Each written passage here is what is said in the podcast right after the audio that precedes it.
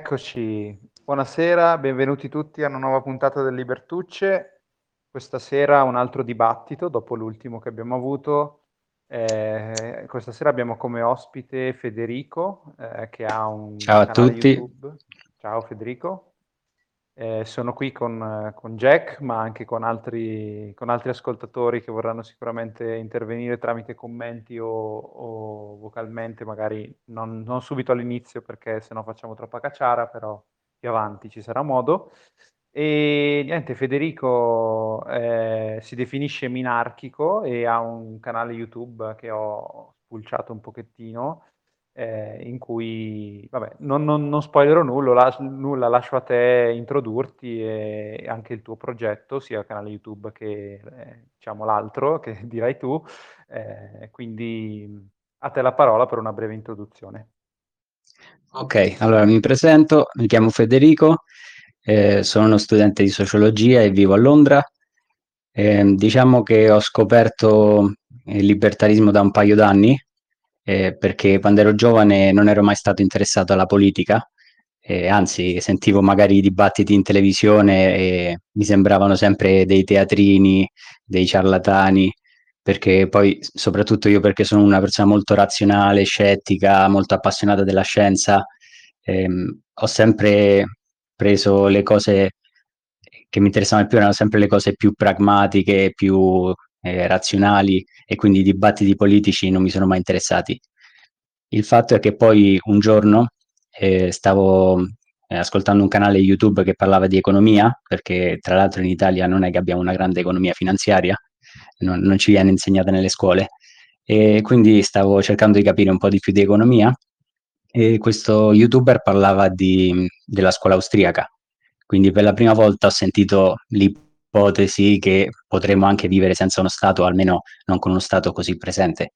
E mi è iniziato a interessare questa cosa e ho iniziato a cercare quest'altra opzione, perché a noi ci insegnano a scuola che possiamo essere di sinistra o di destra, ma alla fine l'importante è che uno vada a votare, perché così ehm, delega il suo potere, così praticamente sta eh, lasciando eh, ai politici il diritto di fare quello che vogliono, perché alla fine l'abbiamo scelti noi. Eh, quindi ti, ti insegnano Marx, ti insegnano che cos'è il capitalismo, eh, nella storia ti insegnano chi è Mussolini, chi è Hitler, chi era Stalin, chi era Lenin, ma non ti insegnano mai mh, chi era Mises o chi era Rothbard o chi era Kropotkin, eccetera. Eh, penso appunto perché non vogliono far vedere quell'altro spettro politico, non solo sinistra-destra, capitalismo-comunismo, ma anche l'asse libertario-anarchico. Eh, libertario e autoritario. Quindi eh, mi sono reso conto che eh, ero più libertario, e a quel punto ho iniziato a ricercare. Inizialmente ho, ho letto i, i primi pensatori che ho letto sono stati gli anarchici, anarcocomunisti, comunque anarchici socialisti, soprattutto Kropotkin, perché secondo me scrive molto bene e, e tra l'altro è una persona che, che segue tutti i discorsi molto in maniera scientifica, molto razionale, parla molto dell'evoluzione, delle società, eccetera, e quindi mi è interessato. Però poi arrivavo al punto che quei modelli che propongono gli anarcocomunisti sono difficili da mettere in pratica, sono molto utopici, e alla fine mi sono avvicinato invece agli anarcocapitalisti e poi ho scoperto tutto il resto, i liberali classici, i minarchici, eccetera. E ora, vabbè, a parte tutto questo background, eh, un paio d'anni fa ho deciso quindi di aprire un canale su YouTube, perché ho sempre avuto questo sogno di cercare di creare un villaggio dove possiamo vivere in un modo diverso. Da quando ero ragazzino, da circa quindici anni fa, che sentivo le idee di Jacque Fresco, non so se lo conoscete, eh, l'ideatore del Venus Project, che non parla mai di, di anarchia lui, però se uno vede quello che dice, alla fine il discorso di fondo che, che non c'è uno Stato, o almeno non così presente. E, quelle idee un po' scientifiche e senza uno Stato mi erano sempre piaciute, e ora invece ho visto tutti questi altri pensatori che parlano più o meno della stessa cosa. Ora il, il progetto che propongo io in realtà non, non è molto diverso da quello che ho visto nei vostri podcast che proponete anche voi, perché voi dite che vi piacerebbe fondare un villaggio, no, un villaggio, una comunità, un, o almeno un quartiere, per riunirvi con persone che la pensano più o meno come voi, altri anarcocapitalisti, così diciamo siete appoggiati dai vostri vicini, la pensate più o meno tutti uguali. Quindi alla fine la mia, il mio sogno era più o meno uguale, cioè stare sempre con persone vicino a me che la, la pensano come me, solo che eh, nel caso mio eh, ho anche altri ideali, nel senso dell'ecologia, per esempio, secondo me è importante, cosa che ho visto per esempio nei vostri, nei vostri podcast, che non siete molto d'accordo, o almeno non pensate che il cambiamento climatico sia dovuto a, un, a, una, a un'azione umana, che sono cose che avvengono naturalmente. Invece io penso che appunto abbiamo un grande ruolo in questo e, e quindi mi piacerebbe eh, radunare persone che la pensano più o meno come me per costruire questo villaggio. Comunque volevo specificare che quando parlo di ecovillaggio non parlo di... in Italia ci sono gli stereotipi, eh, praticamente quando uno pensa a villaggio si immagina eh, l'hippie, il comunista che, che si rinchiude lì e va a vivere con la casa costruita di fango e paglia. No, non mi riferisco a quello. Quando parlo di ecovillaggio mi sto riferendo a villaggi con case passive, con eh, tutte le tecnologie che hanno i villaggi nel nord Europa. Infatti sono andato a visitare l'anno scorso un villaggio in Danimarca e più o meno vivono come, come piacerebbe vivere a me. Cioè me, non mi va ora di trasferirmi in Danimarca perché non so la lingua, eccetera, sarebbe riniziare tutta la vita, però quell'esperienza che vivevano loro è quello che vorrei vivere io. Ehm, ok, penso che come introduzione... Sì, va, va benissimo. Eh, noi effettivamente non, non parliamo molto di ecologia, ma più che altro perché secondo me siamo praticamente tutti d'accordo, nel senso che non, tu non bazzichi molto il nostro gruppo Telegram, però cioè, siamo molto sul salutista e sull'opporci a un sacco di robe che eh, fanno capire che siamo assolutamente in linea con quello che stai dicendo e con un approccio ecologico a, alla vita e alla società. Um, ness- cioè io per- personalmente a- adoro vivere in campagna e sono, mi sono anche informato un sacco, tu saprai, delle, delle hardship, quella tipologia di case totalmente mm. autosufficienti. Nel senso, sono tutte cose super interessanti, ogni tanto sul gruppo ne parliamo.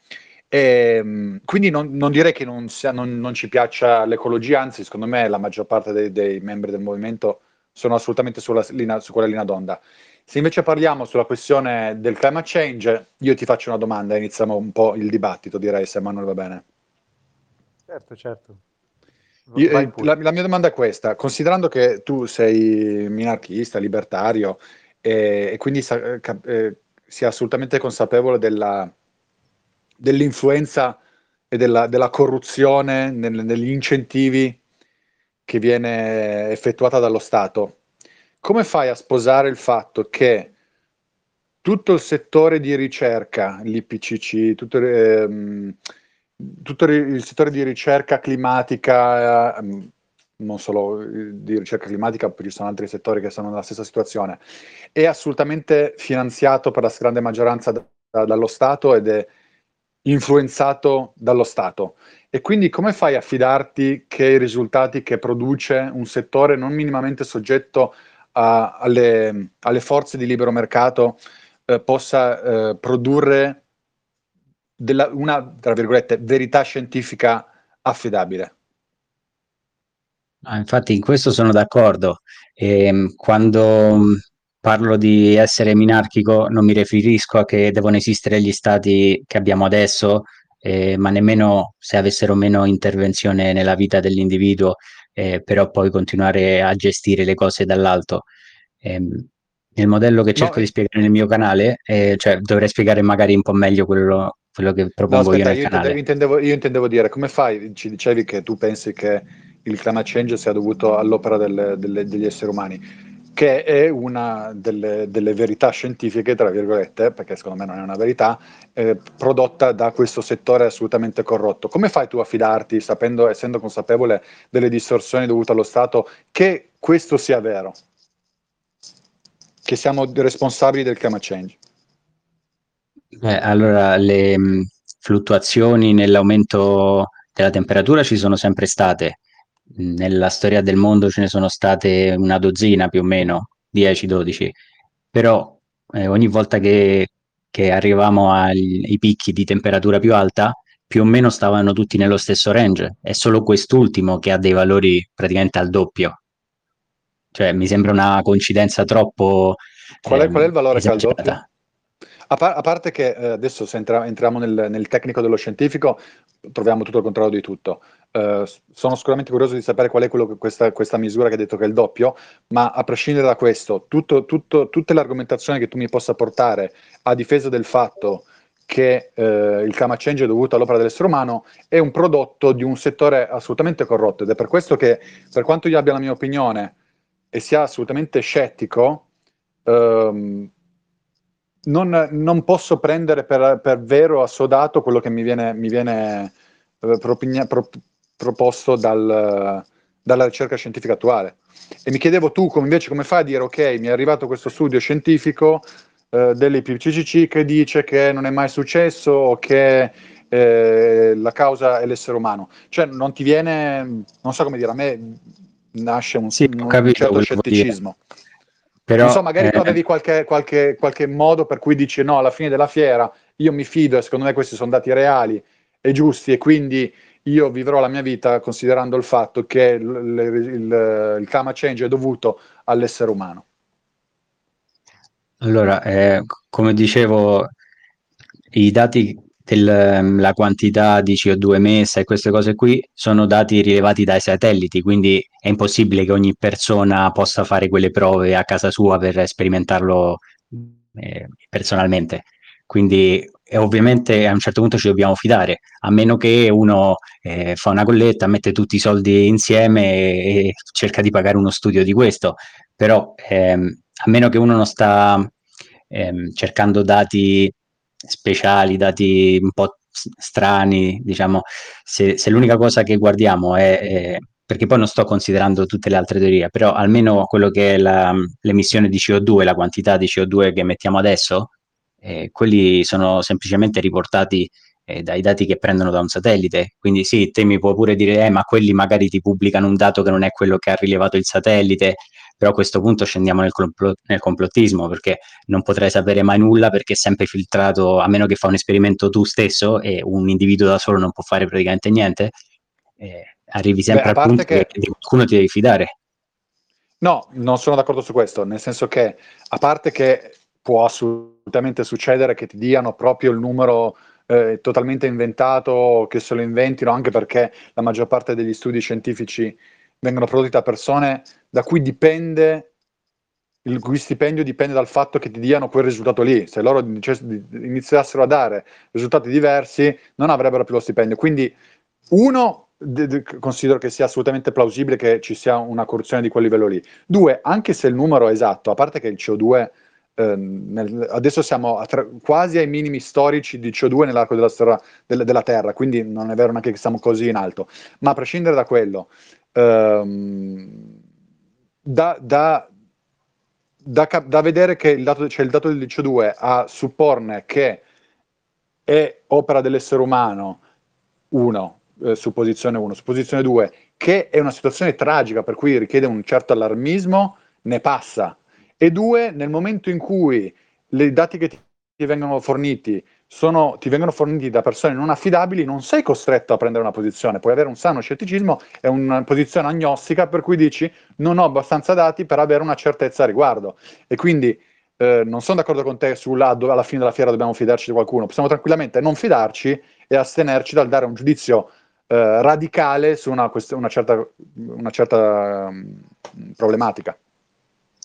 Allora, ehm, in primo luogo eh, sì, poi sempre essere scettico, io in generale sono scettico, però un conto è quello che uno pensa, quindi puoi pure dire non appoggio nessuna idea, però alla fine il modo, il modo come vivi sta influendo su, sul mondo, quindi ehm, cioè alla fine stai facendo una scelta quando scegli di compiere certe azioni o vivere in un certo modo.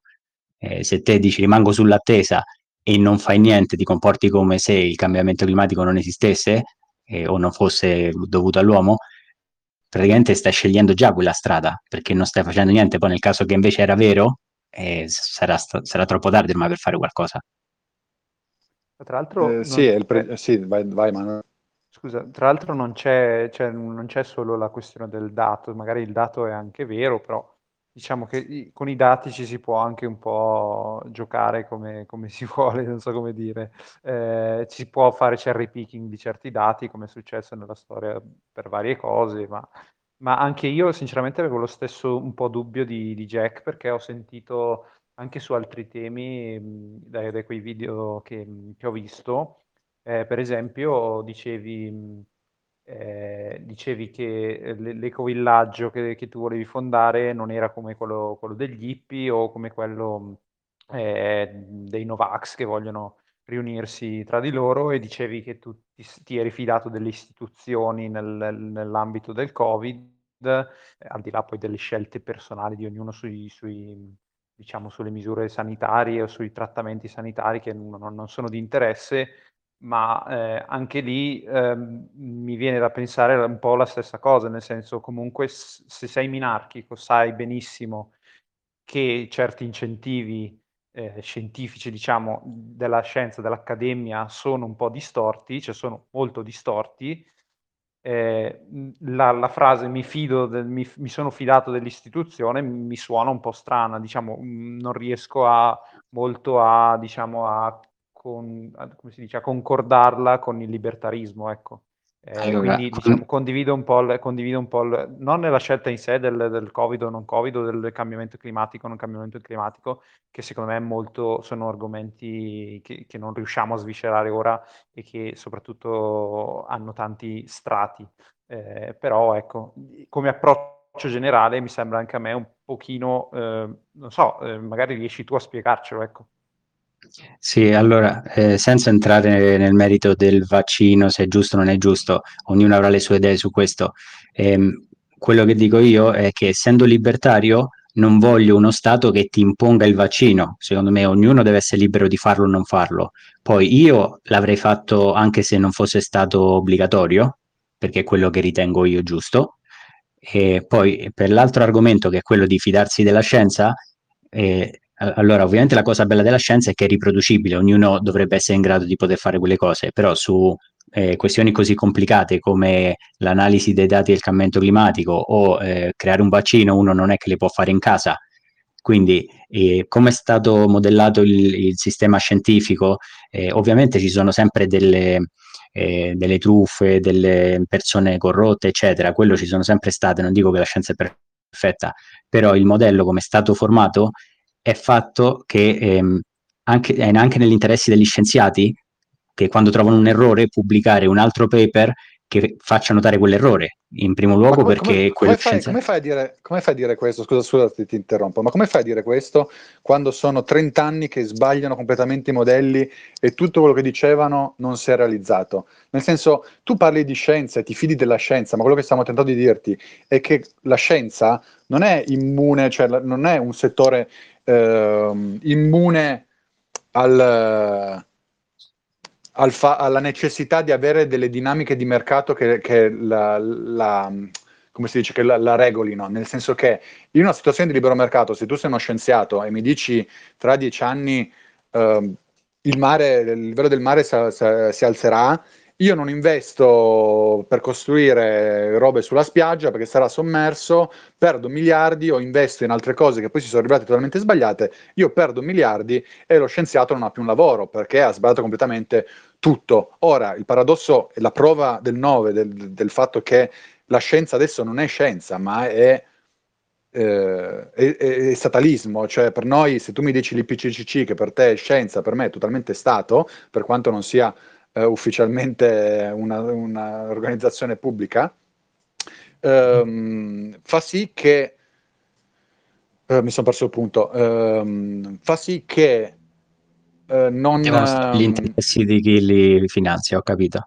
eh, no, sì, che oggi non, ehm, non abbiamo questa, que- questa- questo bilanciamento, questa dinamica per cui se sbagli viene punito. Noi oggi vediamo che tutti quelli, tutti gli scienziati che co- sono trenta, cinquanta anni, che continuano a dire stupidaggini, continuano ad avere un lavoro. Quindi eh, il- tu, il- tu che mi dici no, lo scienziato se vede un errore va a correggerlo. In realtà stiamo vedendo che eh, prendi un aumento se sbagli, se sbagli il modello. Più allarmismo fai e più robe varie, più, più stupidaggini dici e più fai carriera. E anzi, il, il bello è che tutti gli No, quello scienziati succede che in ci sono, televisione.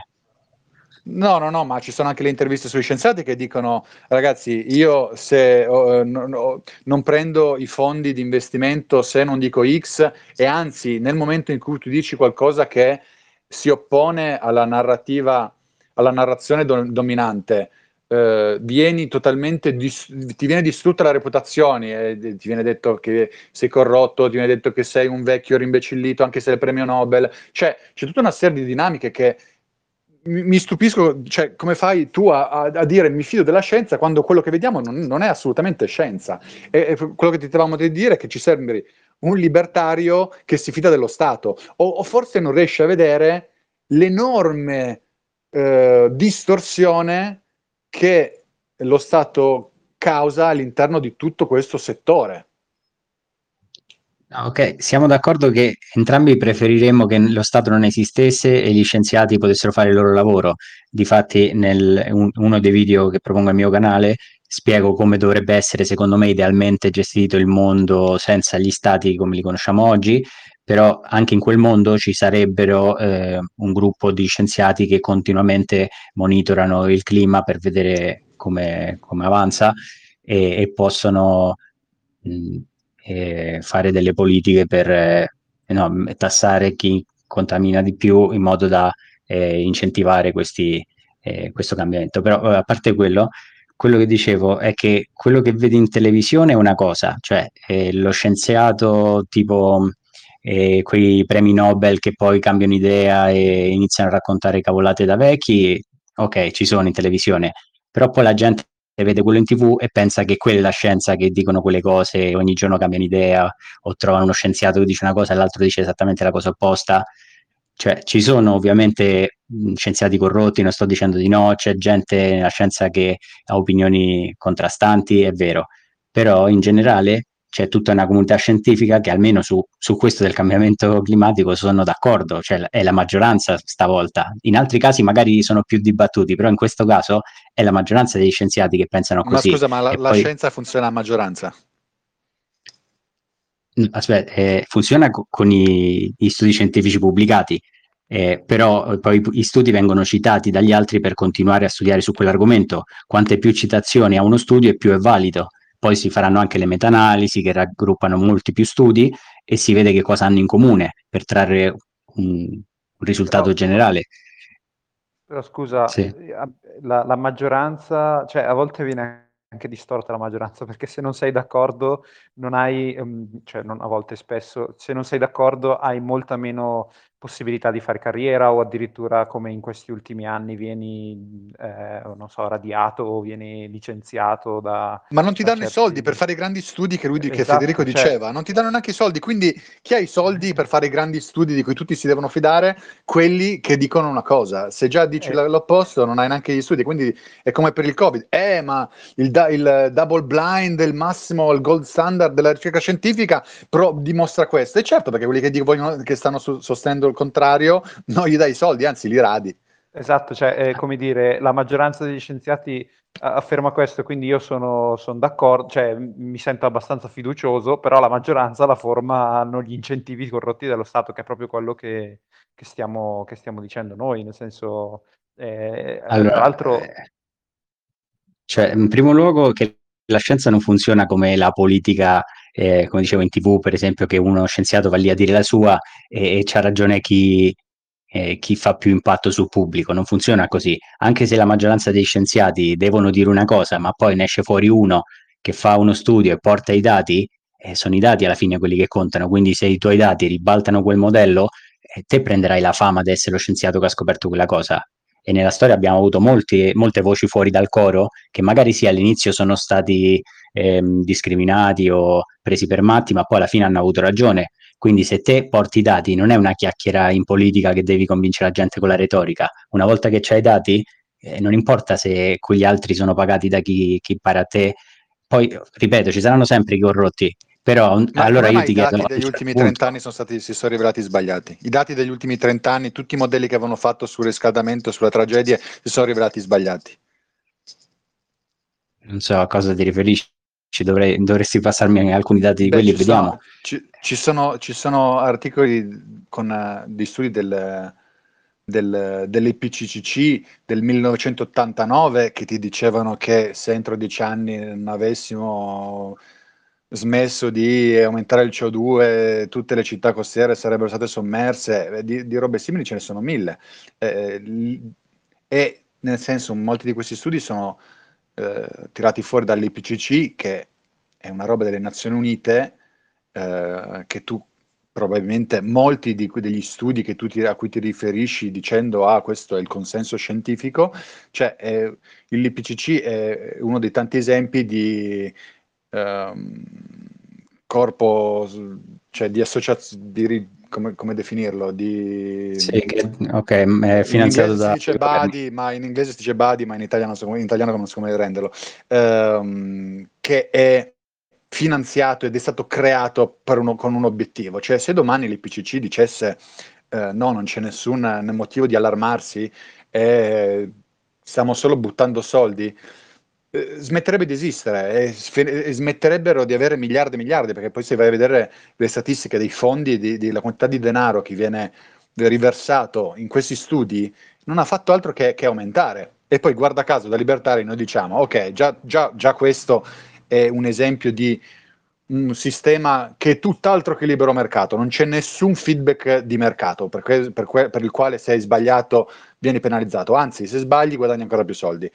Um, in più vediamo che con la scusa del climate change eh, gli stati non fanno altro che intervenire ancora di più nell'economia, e da libertari diciamo ah, guarda, guarda caso la cosa non mi stupisce, cioè hai trovato proprio il sistema perfetto per dire ah c'è questa, questo problemone, e come fai diciamo, a risolvere questo problemone? Devi darci ancora più potere, devi darci ancora più soldi, cioè tu come fai a sposare que, que, questa, il lato libertario che, che almeno dal mio punto di vista ti dovrebbe far suonare un sacco di allarmi, e l'altro lato per cui tu dici ah no ma io mi fido della scienza?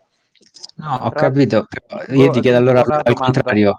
Mm, aggiungo sì. una domanda, e, co- e cosa ne pensi ad esempio di politiche che per esempio, non so, se dovessero limitare certi consumi, lo Stato dovesse limitare certi consumi, così, o, o come ad esempio per il, per il Covid, visto che eh, dicevi appunto che a livello scientifico ti trovavi abbastanza d'accordo col mainstream, cosa ne pensavi dei lockdown, di, di cose di questo tipo, eh, oltre alla domanda di Jack, giusto per, per capire?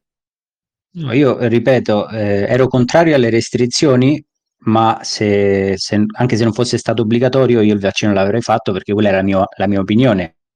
Quindi secondo me lo Stato non deve imporre nessuna regola o non deve proibire nulla, poi le persone ovviamente possono scegliere. Poi se in quel caso io mi ritrovo che la penso uguale a quello che dicono la maggior parte degli scienziati, ok, ma non è che devo sempre, perché sono libertario, devo sempre fare la, eh, la cosa contraria di quello che dicono chi sta, non so, diciamo lo Stato, anche se non ci fosse lo Stato, o chi dirige il villaggio, o quello che è. Non è che sempre devo fare il contrario. Se in una cosa vedo che mi sembra logico e ci hanno ragione, posso anche farlo, però non vorrei che, che lo Stato si metta a fare regole che ti faccia, eh, non so, una multa se non ti fa il vaccino o cose del genere. Quelle no.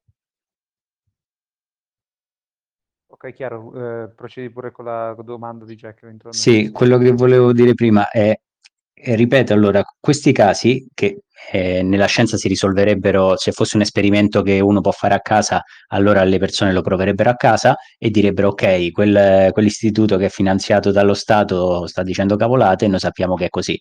Però in queste cose dove noi non possiamo comprarci un satellite, mandarlo sullo spazio e monitorare i livelli di C O due per esempio, o di altri eh, gas ad effetto serra, eh, cioè come fai allora... Eh, se qualsiasi cosa che dice un istituto così è per forza falso e te non lo puoi verificare, eh, alla fine devi fare sem- sempre il contrario. Cioè, te come ti gestisci nella vita? Devi sempre fare il contrario di qualsiasi cosa che dicono. No, no, non devi fare il contrario, devi dire ok, que- questi mi stanno dicendo X. X è il prodotto di un sistema assolutamente corrotto, certo non mi basta il fatto che loro mi, mi sostengano X. Cioè, se tu... Uh, se, cioè, di queste robe, ma lo vediamo anche in economia, nel senso tu da libertario, poi io posso fare lo stesso identico, la stessa identica argomentazione dal punto di vista economico. Com'è possibile che tutti gli economisti eh, del mondo siano eh, eh, keynesiani o socialisti, comunisti, chiamali come ti pare, e non siano austriaci. Cos'è? Eh, io devo fare l'opposto di quel che mi dicono, mi dicono loro. Eh, c'è, c'è un consenso anche in ambito economico, e quindi eh, perché eh, dovrei fidarmi di loro e non dovrei fidarmi anche degli economisti mainstream, visto che sono la stra... Anzi, ci sono molti, molti più economisti mainstream che ti sostengono Le, le politiche keynesiane che non ehm, scienziati che si oppongono al, che, che sostengono il climate change. Quindi nel, nel senso, come credi a quello che ti viene sottoposto dagli accademici in ambito clima, dovresti anche fidarti di quello che ti dicono gli accademici in ambito economico, o no? No, è che non è che mi fido su tutte le cose che dicono, per quello dico, io eh, ragiono con la mia testa. Sulle cose economiche ho letto diverse opinioni, sia del, di quelli mainstream, sia di quelli della scuola austriaca, e mi sembrano più logiche quelle della scuola austriaca. Ora nel eh, caso però, degli scienziati ah, come... ho sentito anche lì eh, pareri di, eh, discordanti. Eh, e quelli eh, come che hai detto dicono tu, però, metto... che il bello sì. dell'economia, eh, con il la, leggendo di economia, se hai un minimo di cervello riesci ad orientarti meglio, ma come hai detto tu, non abbiamo un, un satellite e non possiamo ricreare tutti gli studi in ambito cli- climatico, e quindi è molto più difficile. E, e nella tua impossibilità di testare abbastanza in profondità le questioni climatiche, quanto tu invece possa fare in ambito economico, dici vabbè, mi fido, cioè lo capisco, pace, non sono assolutamente d'accordo. Io eh, non dico, non faccio il contrario, mantengo appunto... Zucco l'aveva messa benissimo un po' di, un po' di anni fa, dicendo eh, ci sono livelli di cose, adesso non mi ricordo il tweet per di, di preciso come faceva, ma il concetto era: se tu mi dici che il C O due sta aumentando, sì, posso anche crederci, c'è un tot di percentuale di probabilità che sia vero. Se tu mi dici dal C O due eh, causa il C O due, l'aumento di C O due causa un aumento della temperatura, già la percentuale, la probabilità di, di, di, che sia vero diminuisce. Se tu mi dici che eh, di, aumenta la temperatura ed è una cosa tragica, la, la probabilità che sia vero diminuisce ancora di più. E se infine mi dici che per risolvere il problema c'è bisogno dello Stato, allora siamo proprio quasi allo zero di probabilità che sia vero. Quindi stiamo facendo un po' un minestrone, però eh, ci sono delle cose su cui posso dirti sì, se mi fai vedere i dati del, del, del satellite che dice che il C O due aumenta, posso essere, posso essere d'accordo. Se mi dici che eh, il C O due è, è causa, l'aumento del C O due è causato dall'uomo, quanto sia influente il C O due, che tra l'altro è una percentuale minima del, del, no, so, del, dell'atmosfera, metano, già, già, diossido d'azoto. Che poi, che poi c'è una, c'è, ci sono mille prove del nove per cui io tendo più all'essere contro che non pro, nel senso, uno, appunto, come dicevo prima, hanno fallito costantemente da cinquanta anni e nonostante ciò sono lì che continuano e fanno double down su tutte le loro cose, quando in realtà in un sistema di libero mercato dovrebbe essere stati già, ciao, hai già fallito, mi hai già fatto perdere miliardi. Ehm, due, i, le persone che contano, cioè anche le persone stesse che sostengono tutto questo ambaradan, Non, hanno, non, fanno, non, non agiscono inco- coerentemente.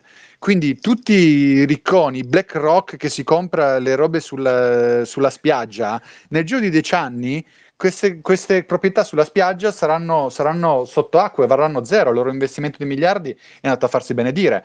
Il fatto che invece se ignorino completamente, sembra che eh, l'effetto di questi studi ca- sia solo per i poveracci, già mi fa, mi fa diventare ancora più scettico, mi fa dire scusa, ma ci sono troppe cose che non tornano. C'hai una, un sistema di ricerca senza feedback di mercato, c'hai le persone che, che hanno i mezzi che ignorano completamente, e le stesse persone che hanno i mezzi che da un lato ignorano completamente questi studi, dall'altro non fanno altro che premere attraverso lo Stato per farci sganciare ancora più soldi e controllare ancora di più la società.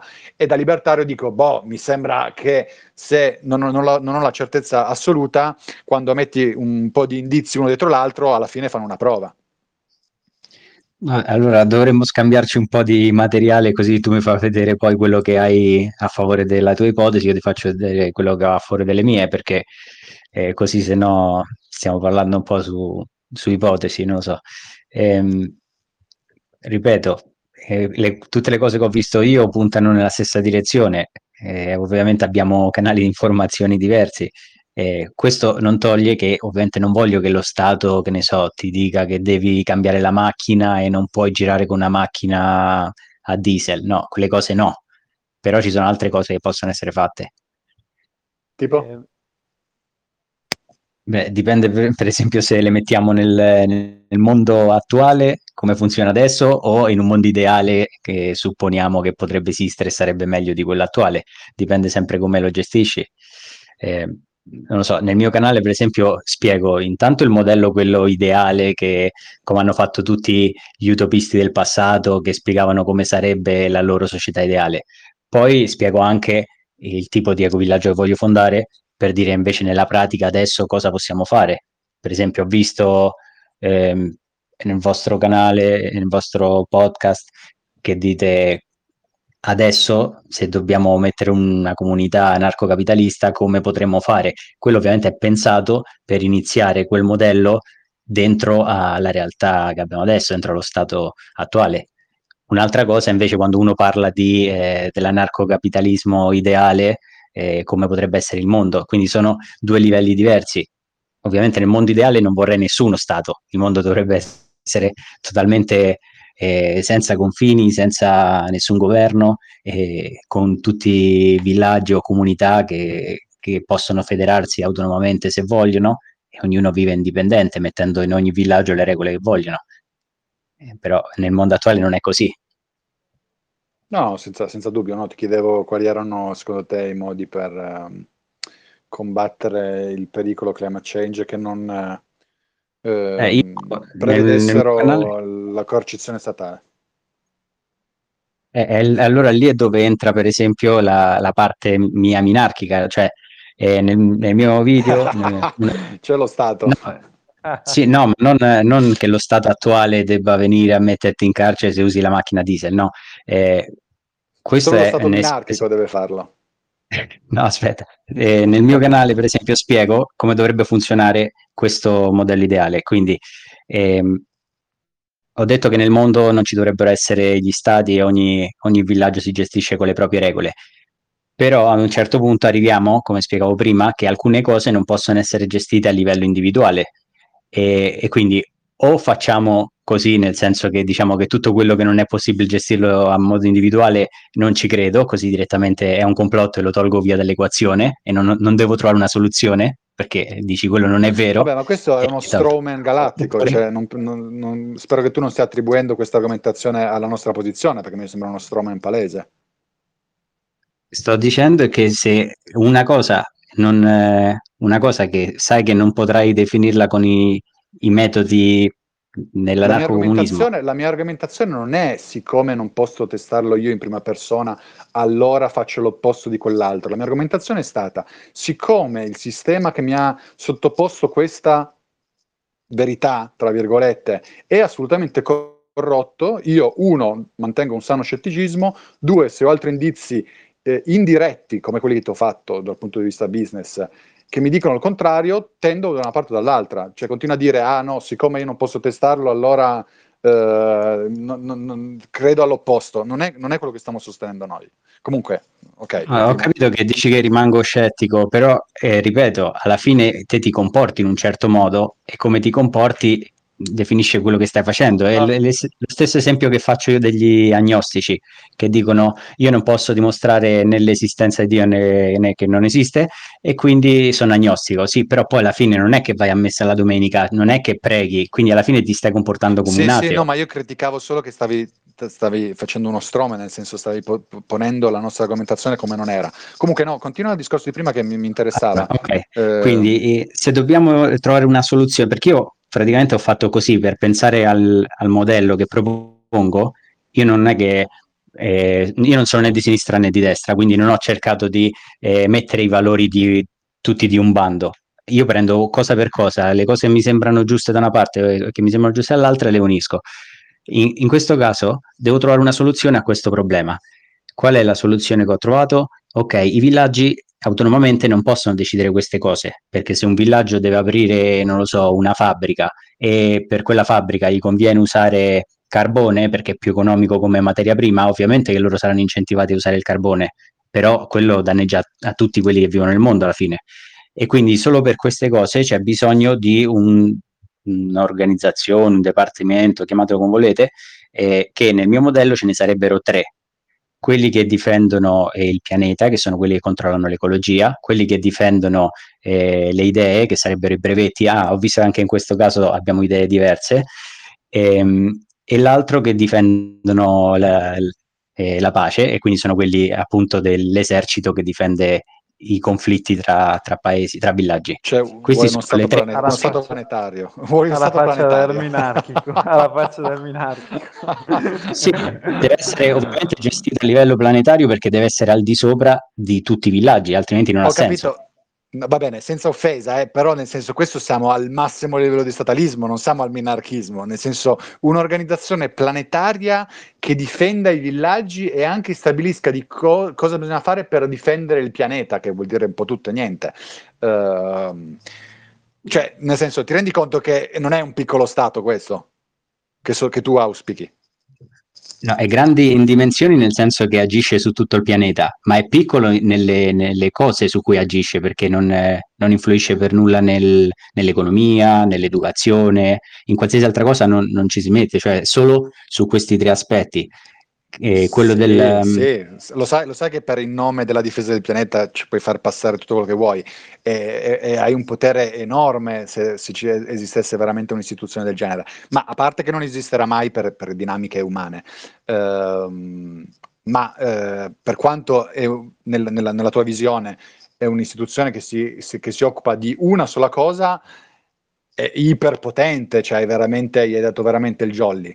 Detto ciò, se vuoi ti spiego la, la, la teoria libertaria risolve questa cosa che tu stai dicendo, nel senso non c'è nessun bisogno di un'istituzione planetaria. Eh, anche l'esempio che tu hai fatto sulla fabbrica che va a carbone è molto molto semplice, cioè non hai, il punto è, cioè il libertarismo si basa sulla proprietà privata e la, la, è sul principio di un'aggressione. Se tu fai una fabbrica di carbone che danneggia qualcosa o qualcuno, lo puoi dimostrare e non ci vuole niente, è semplicemente fatto una, una fabbrica di carbone che ha danneggiato la mia proprietà, perché, cioè, per esempio, durante la rivoluzione industriale c'era proprio questa cosa qua, a Londra c'era una fabbrica di carbone e un contadino eh, si era ritrovato tutta la cenere, tutto lo schifo di, da una fabbrica sul suo campo. E cosa è successo? Ovviamente, siccome le fabbriche avevano più...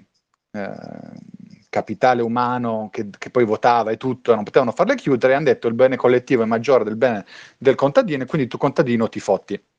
Ovviamente questo è il, il, il, la visione socialista, una, una visione libertaria diventa che il contadino ha avuto, aveva la sua proprietà, è stata chiaramente danneggiata dalla fabbrica, la fabbrica uno deve rimborsarlo e due deve fare qualcosa per, per smettere di, eh, rovin- di danneggiare la proprietà altrui.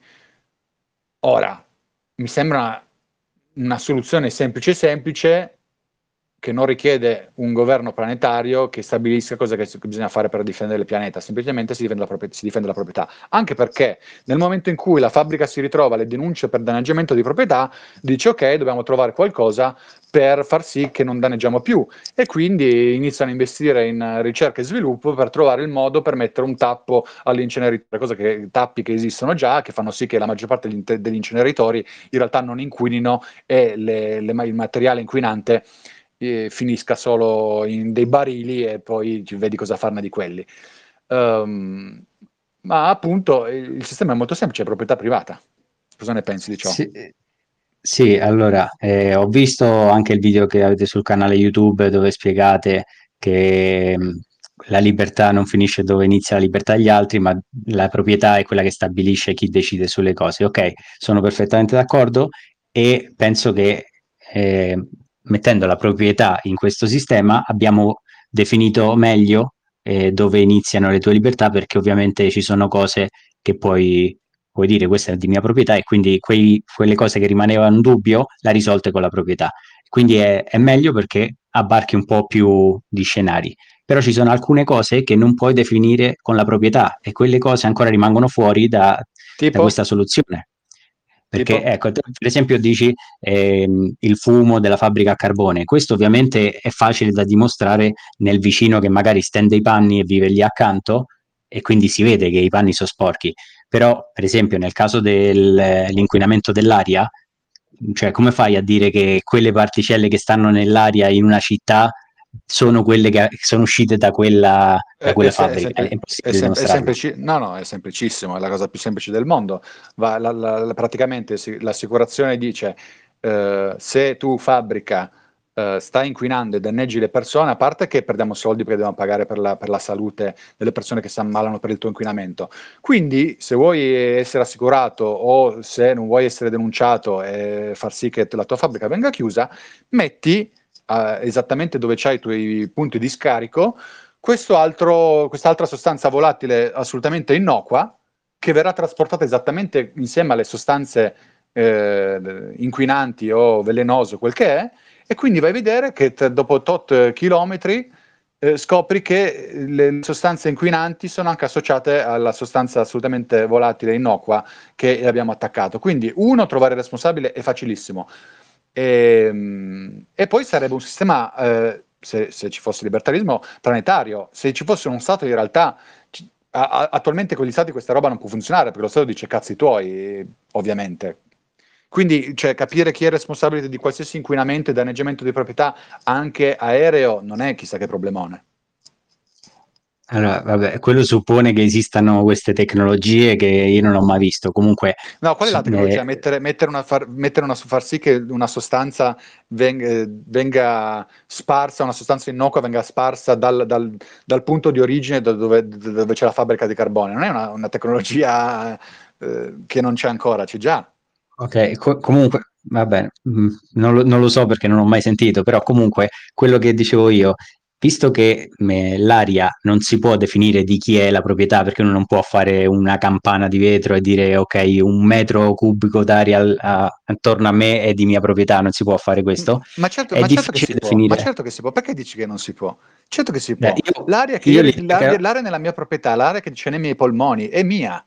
Cioè, quella è proprietà privata, cioè sì, f- l'aria che io respiro eh, diventa proprietà privata appena entra nel mio corpo, e anche quando è fuori, se, eh, non lo so, mi rovina l'estetica della casa che me la trovo marrone, è danneggiata la proprietà, cioè, nel senso, la proprietà non è, non è un, uno scom- una scatola di cartone, eh, la, la proprietà è un concetto flessibile, dinamico, Uh, sì, ecco, cioè non è, non è, quello, siccome è, l'aria è così eterea, cioè non riesci a definire esattamente cosa viene da, se c'è un parco industriale che è pieno di fabbriche, come fai a dire no, il due per cento esce da quella e l'altro dieci per cento da quell'altra?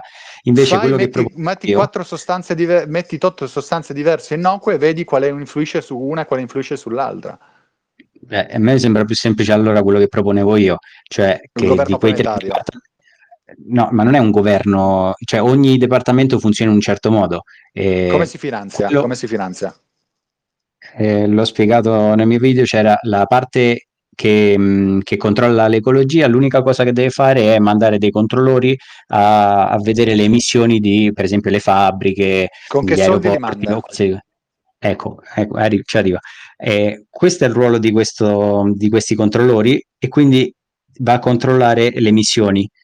Quest, eh, quest, in base a quelle emissioni fa una carbon tax, e quindi con quei soldi della carbon tax si pagano gli stipendi scusa, di quelli che eh, vanno a controllare, e scusa, le, le imprese parli? che le imprese che un secondo finisco eh, le imprese che inquinano di più ovviamente saranno quelle incentivate a cercare altri metodi per inquinare di meno, perché così pagheranno meno, cioè si può fare a scaglioni che paghi di meno se inquini di meno.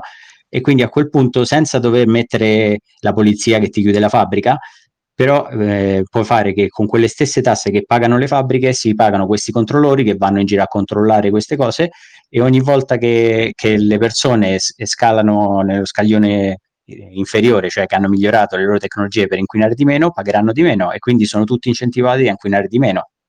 Ho capito, ma se io ti dico eh, il governo planetario e, e tu mi dici no, ma un secondo dopo mi dici carbon tax, perché mi hai detto di no al governo planetario? Mi sembra palese, lo chiami pure tassa, figurati. Mi sembra, palese, mi sembra esplicitamente un governo planetario che eh, si finanzia aggredendo le persone che non fanno quel che dice il governo. Allora, ti ripeto, eh, solo nel settore dell'ecologia e eh, di chi inizia una guerra, in quel caso sì, ma perché in quel caso sta danneggiando tutti gli altri. Cioè, se te c'hai una fabbrica che inquina, stai danneggiando tutti gli altri, quindi deve essere interesse tuo in trovare altre tecnologie che inquinino di meno. perché io non sì, posso capi- dimostrare capisci che, capisci nella mia vita ogni... quante... sì. Sì, ma capisci che ogni, ogni attività umana ha una certa influenza. Eh, se tu non hai una lira e sei un paese del terzo mondo e vuoi fare la fabbrichetta che inquina, cioè, eh, sei ben dis- sarebbero tutti ben disposti ad accettare un tot di danneggiamento eh, in cambio dell'avere un sacco di eh, una, un'aspettativa di vita maggiore, comodità maggiori e, e tutto. Eh, finché non danno fastidio a chi non lo vuole, andrebbe tutto bene. Che il governo planetario stabilisca un criterio universale di livello, di tolleranza, di danneggiamento, cioè è proprio è quello che stanno tentando, è letteralmente quello che stanno tentando di fare oggi. Oggi ti dicono: ah no, eh, i, i combustibili fossili inquinano e danneggiano le, le, le cose, usate tutte l'elettricità, usate le macchine elettriche che costano sessantamila euro, che è il modo migliore per dire, andare da quelli del terzo mondo che le macchine da sessantamila euro, non se, l'elettricità e, e i mezzi di, energetici inefficienti non se li possono permettere, e dirgli: adesso io ho il diritto di aggredirti perché tu hai inquinato. E loro dicono: ciccio, tu sei ricco sfondato, ti puoi permettere queste cose e noi siamo dei poveracci. Ma detto ciò, adesso mi è chiaro, nel senso, quando tu dici sono minarchico è perché vuoi un governo planetario che si occupi di quelle tre cose. Va bene, nel senso, noi per minarchismo intendevamo un'altra cosa, ma mi è chiaro, nel senso, non c'è contraddizione in quello che dici. Tu dici: io sono, non sono anarchico, sono minarchista perché voglio questo tipo di governo. Mi sta benissimo. Eh, sì, no, capisco a cosa ti riferisci, ma anche in quello sono d'accordo con, eh, ehm, con Robert Nozick, che, che dice che alla fine, anche se arrivassimo all'anarchia e non ci fossero nessun, nessuno Stato, nessun governo, certi meccanismi di mh, garantire la sicurezza si formerebbero semplicemente così, per incentivi individuali delle persone, per, in, in, per non so, accordi volontari, e quindi si arriverebbe comunque a, un, a una cosa che assomiglia a uno Stato minimo. Però comunque volevo finire questo discorso rispondendo a quello che hai detto prima. Eh, È molto diverso il, come stiamo vivendo oggi, che ci sono i paesi del terzo mondo che sono poveri e hanno bisogno di certe materie prime economiche per svilupparsi. Lì lo capisco, ma è diverso da quello che propongo io, perché eh, se oggi i paesi del terzo mondo sono poveri c'è, una, c'è un motivo, non è che per caso. Loro, anche loro hanno materie prime, hanno il litio, hanno il coltan, quindi non è che in teoria sono poveri. Sono poveri perché abbiamo questo sistema statale, che ogni paese è uno stato, dove alcuni stati che sono più influenti di altri vanno lì, fanno accordi con i governi corrotti di quel paese e quindi ti prelevano le materie prime per usarle loro come vogliono, con accordi svantaggiosi ovviamente per quel paese del terzo mondo, usano la manodopera economica di, di quei cittadini e così via. Ma se eliminiamo tutte queste cose, cioè eh, quello era nel modello ideale, non quello che pretendo in questo mondo, però nel modello ideale, dove immaginiamo di fare tabula rasa e ripartire da zero, e c'è il pianeta vuoto, cioè senza questi stati, dove le persone sono libere di unirsi e formare una comunità, un villaggio, una società, quello che vuole, una città, e, e, e si stabiliscono in un posto, loro useranno le risorse di quel posto e quindi saremo tutti uguali, cioè non ci sarebbero differenze cittadini del primo mondo del terzo mondo. Tutti avrebbero accesso alle materie prime del loro territorio e potrebbero sviluppare le loro economie uguali a quelle degli altri paesi. Quindi le, la differenza economica dei paesi è conseguenza degli stati che abbiamo oggi. In realtà a livello statale è la minima competizione che, cioè, nel senso, se, se esiste una minima competizione tra gli stati è, è, è quella. Cioè, se, se avessimo un governo mondiale sarebbe molto più corruttibile, nel senso, devi solo andare da, da, una, da una persona a corrompere, non puoi neanche far scappare, cioè i, i cittadini che sono tassati non possono neanche scappare, cioè mh, mi no, sembra ma, che... eh, bravo Manuel, infatti sì. Tra l'altro lui, eh, te, te Federico, eh, a volte hai parlato di comuni, di, di, del modello svizzero, che è proprio l'opposto di quello che stai dicendo tu, cioè se, se proprio deve essere statalismo, che sia uno statalismo competitivo, diciamo, cioè eh, ovviamente non, non, non è quello che mi auguro, però eh, avere ah. un cantone che può, che può magari secedere, o comunque che può eh, avere una certa tipologia di autonomia, eh, dà una certa parvenza di mercato, diciamo così. E avere lo stato, lib- lo stato gigante unico è il massimo della corruzione, anche perché mh, nel senso... Sì. Ma eh, ancora io non sono d'accordo con questa parola, a me non mi sembra uno stato gigante, cioè sono diversi villaggi o città autonome tutte autonome e senza un governo centrale, dove per quanto riguarda la sicurezza è una specie di NATO, praticamente ogni città o villaggio manda la parte d'esercito che corrisponde in base alla sua popolazione, in base alla dimensione di quel villaggio o città, e si forma questo esercito che appunto, siccome è parte di tutti gli eserciti, lavora per tutti, la- lavora per garantire la pace tra i vari villaggi, in modo che non ci sia nessun villaggio che diventa un po' più grande, ma anche, e a quel punto ne può attaccare un altro. Funziona così, anche il Parlamento funziona così, prendiamo un po' da, da tutte le regioni e poi cioè, non, non è che stai infatti, dicendo una cosa, una cosa diversa. Infatti è per quello che deve essere, per, è per quello esattamente che dico che deve essere mondiale, perché esiste in Italia lo Stato italiano che garantisce che una regione non ne attacchi un'altra. Cioè se il Lazio vuole attaccare le Marche, arriva l'esercito gar- italiano garantisce che tutti no, ma qua siano, stiamo... siano attaccati da, dallo Stato cioè. ma, po- ma poi stiamo, eh, facendo, certo, stiamo, okay. facendo confusio- stiamo facendo confusione. Lo Stato non è definito dalla sua capacità di difendere. Questa è la, la, la classica contro eh, argomentazione degli statalisti. L'anarcocapitalista non sostiene che non ci debba essere qualcuno che difenda. Lo Stato è definito dalla sua capacità di aggredire quando qualcuno non ha, non, quando non ci sono danneggiamenti di proprietà privata. Ora, eh, per questo allora non lo volevo chiamare Stato, perché secondo me è più una, una gru- un gruppo, come si può dire, di difesa, è tipo la NATO, dove tutti gli stati possono partecipare, in questo caso tutte le città, perché sono eh, unità autonome più piccole, okay, possono partecipare io... mandando i loro soldati, però questi garantiscono più far... di tutti. Quindi... Sì, per allora perché la chiami tassa? Allora il punto è che se io no, voglio finanziare quello dell'ecologia, quello della sicurezza sono gli eserciti di ogni no, no dico quello, quello della, dell'ecologia, quello dell'ecologia. Se... Ok, quindi quello dell'ecologia ha il diritto di aggredire perché l'ha chiamata tassa. Cioè, se in che senso uno non vuole pagare quella tassa? Eh. E in, cioè, se io non vuole pagare uscire, quella tassa, posso dire io non altri. Faccio più parte di questo governo. Cosa? Allora, te puoi decidere di uscire dall'associazione dal, militare, te puoi dire io non mando più i miei soldati, non mi, non mi serve che mi difendiate, se a me mi attaccano e mi conquistano, a posto, non, non mi interessa. Quello è una, per quello io non lo vedo come un, eserci- eh, come un governo, non è tutto un blocco, è, sono tre dipartimenti che lavorano per separati.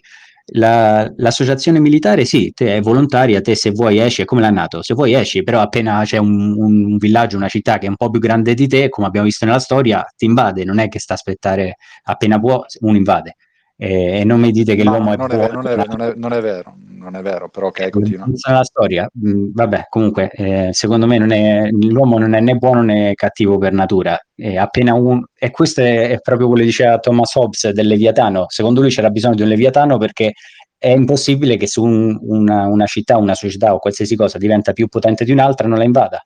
Comunque vabbè, questa è l'associazione militare.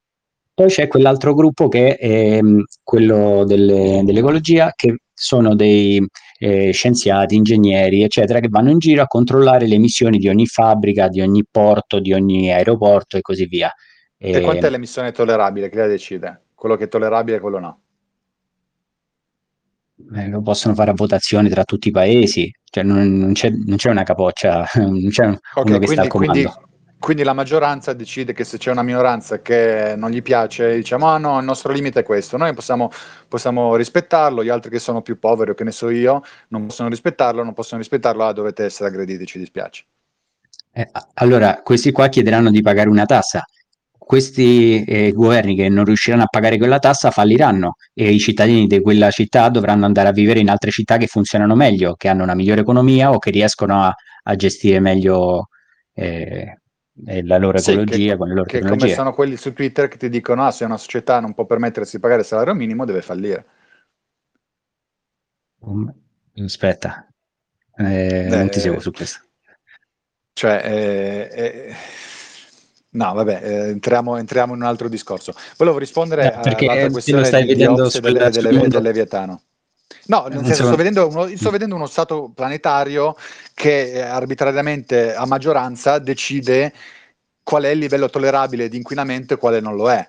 Cioè, capisci che è un potere enorme. Cioè, se io, io posso anche dire, cioè, capisci che poi sul, sul clima, cioè sul C O due che letteralmente noi emettiamo C O due quando respiriamo, c'è cioè proprio un concetto che puoi rigirarlo come ti pare e piace. Uno potrebbe anche dire stai respirando troppo, stai scorreggiando troppo, adesso devi, devi andare in galera, cioè, caso è ovviamente estremo, ma, ma il punto, il punto è... I loro controlli non è che guardano solo il C O due, guarderanno tutti eh, il particolato sottile, il diossido di azoto, il metano, eccetera. Ci sono molti studi che si possono fare, io sto semplificando, comunque non è solo il C O due, però si può sì, trovare un compromesso e dire... Eh, fino a un certo punto si, si può, perché ovviamente dobbiamo vivere, dobbiamo produrre cose, e il resto non è che non lo puoi fare, puoi continuare a produrre con la tua fabbrica a carbone, lo fai, pagherai per ma, i danni che stai facendo scusa, a tutti gli altri.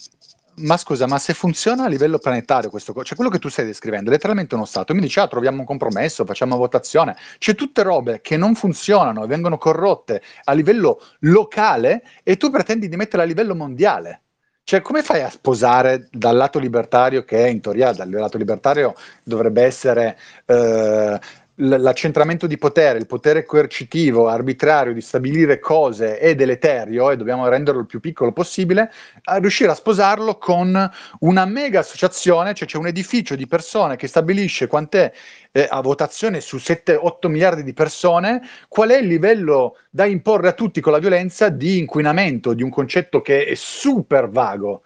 Cioè, come fai a me- cioè, non lo so come fai a sposare le due cose. Mi sembra che da un lato tu ti definisca libertario e abbia una certa visione dello Stato come ente negativo, e dall'altro un'ingenuità nel pensare che un governo planetario che funziona esattamente come i governi locali di oggi potesse, potesse, possa essere una soluzione a un problema.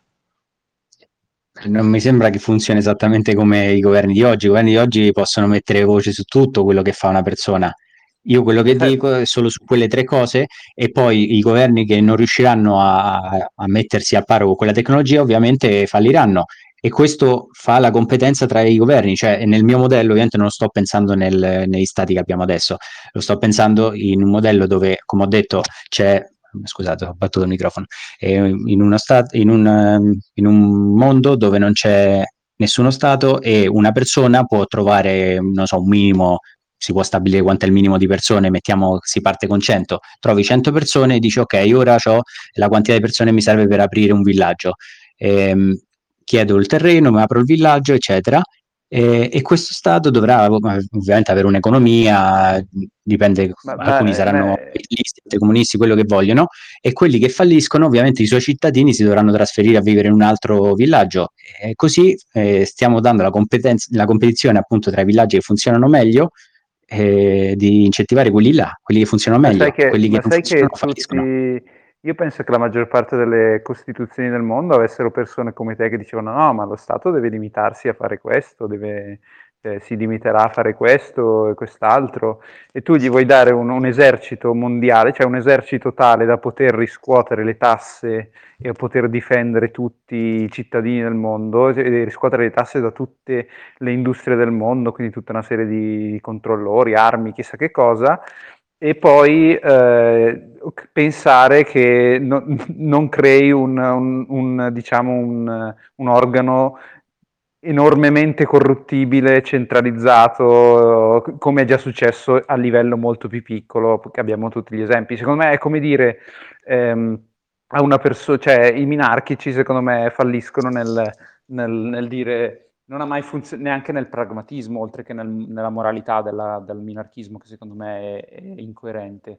Eh, cioè, abbiamo una persona che eh, appena beve un, un, un bicchiere di alcol, sappiamo che finisce sempre per esagerare, eh, abbiamo un, tutta una serie di evidenze nella sua vita che ogni volta che comincia a bere anche solo un bicchiere diventa un pazzo furioso, si, si ubriaca, picchia i suoi figli o che, che ne so.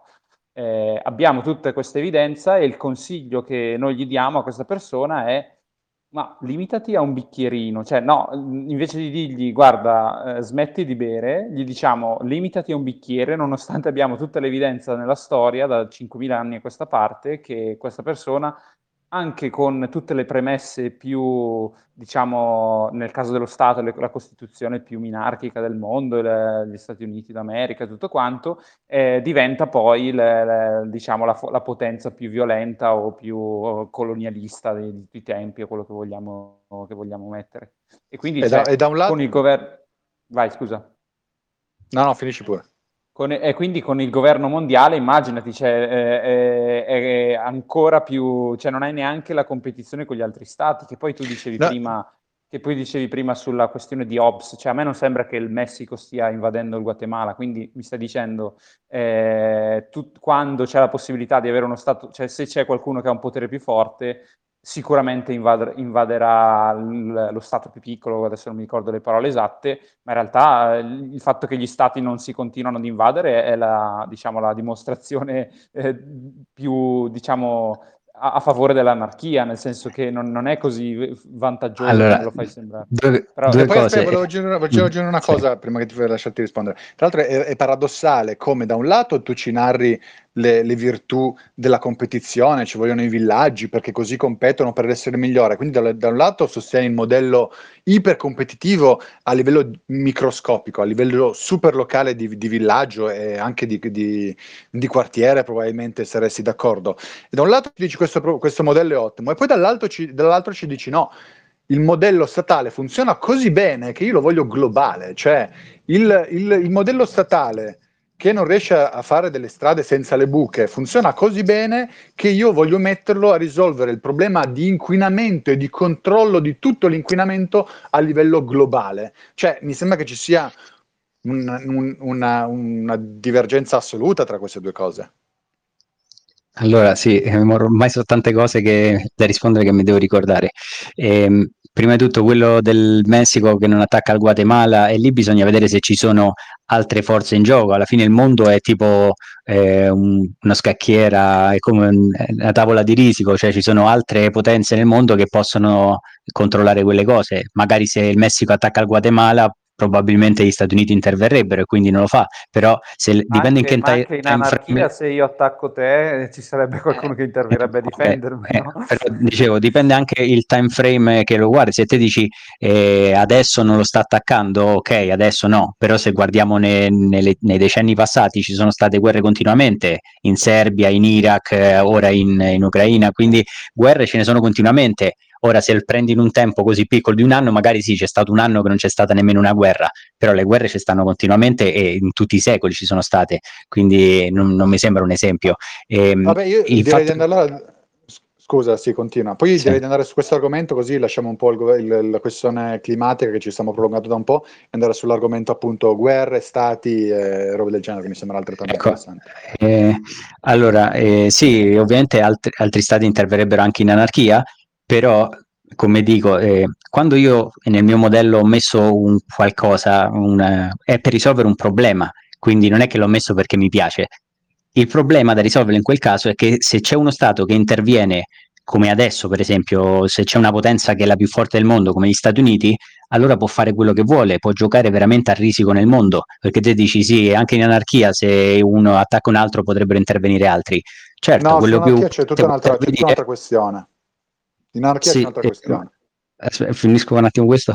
Eh, ovviamente che altri potrebbero intervenire, ma eh, se ce ne sarà sempre uno più potente degli altri, quello, quel, quello più potente potrà fare quello che vuole. È per questo che dico, non ha senso mettere uno stato eh, come quelli che abbiamo adesso in, un, in un'area geografica, ma se c'è uno stato deve essere eh, globale, perché appunto deve essere l'unione degli eserciti di ogni unità politica, in modo che la somma di tutte queste unità politiche è sempre più forte di una singola, anche sia la più grande del mondo. Gli Stati Uniti hanno l'esercito più potente del mondo, e, ma e gli eserciti qua, questa, questa, questa del mondo sarebbero più forti degli Stati Uniti. E sarà sempre virtuoso, cioè tu mi stai dicendo i piccoli si fanno la guerra, sono tutti stronzi, ma noi se mettiamo insieme tutte queste persone assolutamente non virtuose, perché non stanno facendo altro che farsi la guerra, allora di colpo, siccome diventano globali, diventano tutti buoni, bravi e giusti. No, no, allora non dico che è un mondo da sogno, che deve essere un mondo utopico, no. no. Lo, stai, lo stai dicendo, succede, se tu mi sostieni che lo Stato deve essere globale... Diventa... Allora, potrebbe succedere nel peggiore dei casi che diventa una dittatura globale, ok, non lo posso escludere, però quello sarebbe il peggiore dei casi. Gli altri, le altre cose che invece dovrebbero giocare a favore di questa, cioè che dovrebbero evitare questa dittatura mondiale, è che eh, questo esercito no, non è un esercito... separato, diciamo, è composto dagli eserciti di ogni stato, quindi chi è il militare che lotta in quell'esercito ovviamente che ha a cuore lo stato proprio, il, il, no lo stato in quel caso il villaggio, la città propria, e, e quindi non vorrà mai fare quello che attacca tutti, perché lì sta attaccando anche i suoi familiari, i suoi amici e tutti quelli che vivono lì. Per mettere una dittatura mondiale, questi militari devono essere praticamente amici tra loro e nemici anche dei loro familiari, di tutti quelli che vivono nel loro territorio, nel loro villaggio, nella, nella loro unità politica, capisci? Quella è la differenza, che è il deterrente per loro di non creare una dittatura. Poi potrebbe sempre avvenire, magari eh, si corrompono tutti, ok, non lo posso escludere, però mi sembra eh, ma facciamo una prova, facciamo una prova scusa, mi, mi dici che a livello globale funzionerebbe? Facciamo una prova, immaginiamo che la Terra sia grande quanto l'Italia e mettiamo uno Stato in Italia e vediamo cosa succede. Cioè, questa, questa, questa cosa del ah, funzionerebbe, non funziona nel piccolo, non funziona nel medio, non funziona nel grande, ma se diventa ipergalattico di colpo funzionerà. Tu mi dici, ah, no, non lo so, eh, sarà, sarà... Cioè, l'unica cosa che argina il fatto che un'istituzione col diritto di aggredire non diventi distopica e dittatoriale è la concorrenza. Nel momento in cui tu mi dici, ah, nel peggiore dei casi, nel, nel, nel, nella, nella, nel caso più probabile, secondo me invece dire, saranno, rimarranno buoni e giusti. Ma che incentivo hanno a rimanere buoni e giusti se non c'è letteralmente nessuno che offre qualcosa di diverso? Sono inattaccabili, sono letteralmente la mafia globale che, può, che ha il diritto di aggredire.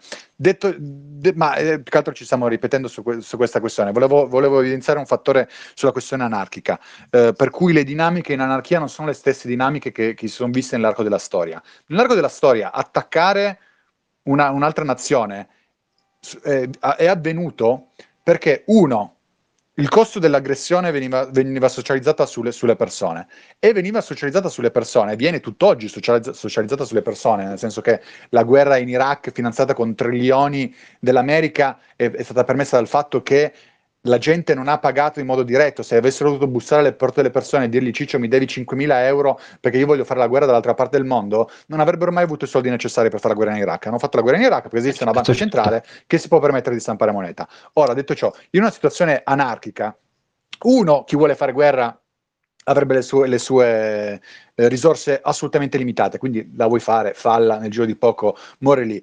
Ma due, non essendoci, cioè la guerra ha, ha senso oggi perché la popolazione è statalista, perché lo Stato, perché la popolazione statalista ubbidisce a quello che viene detto da un tizio in un edificio specifico.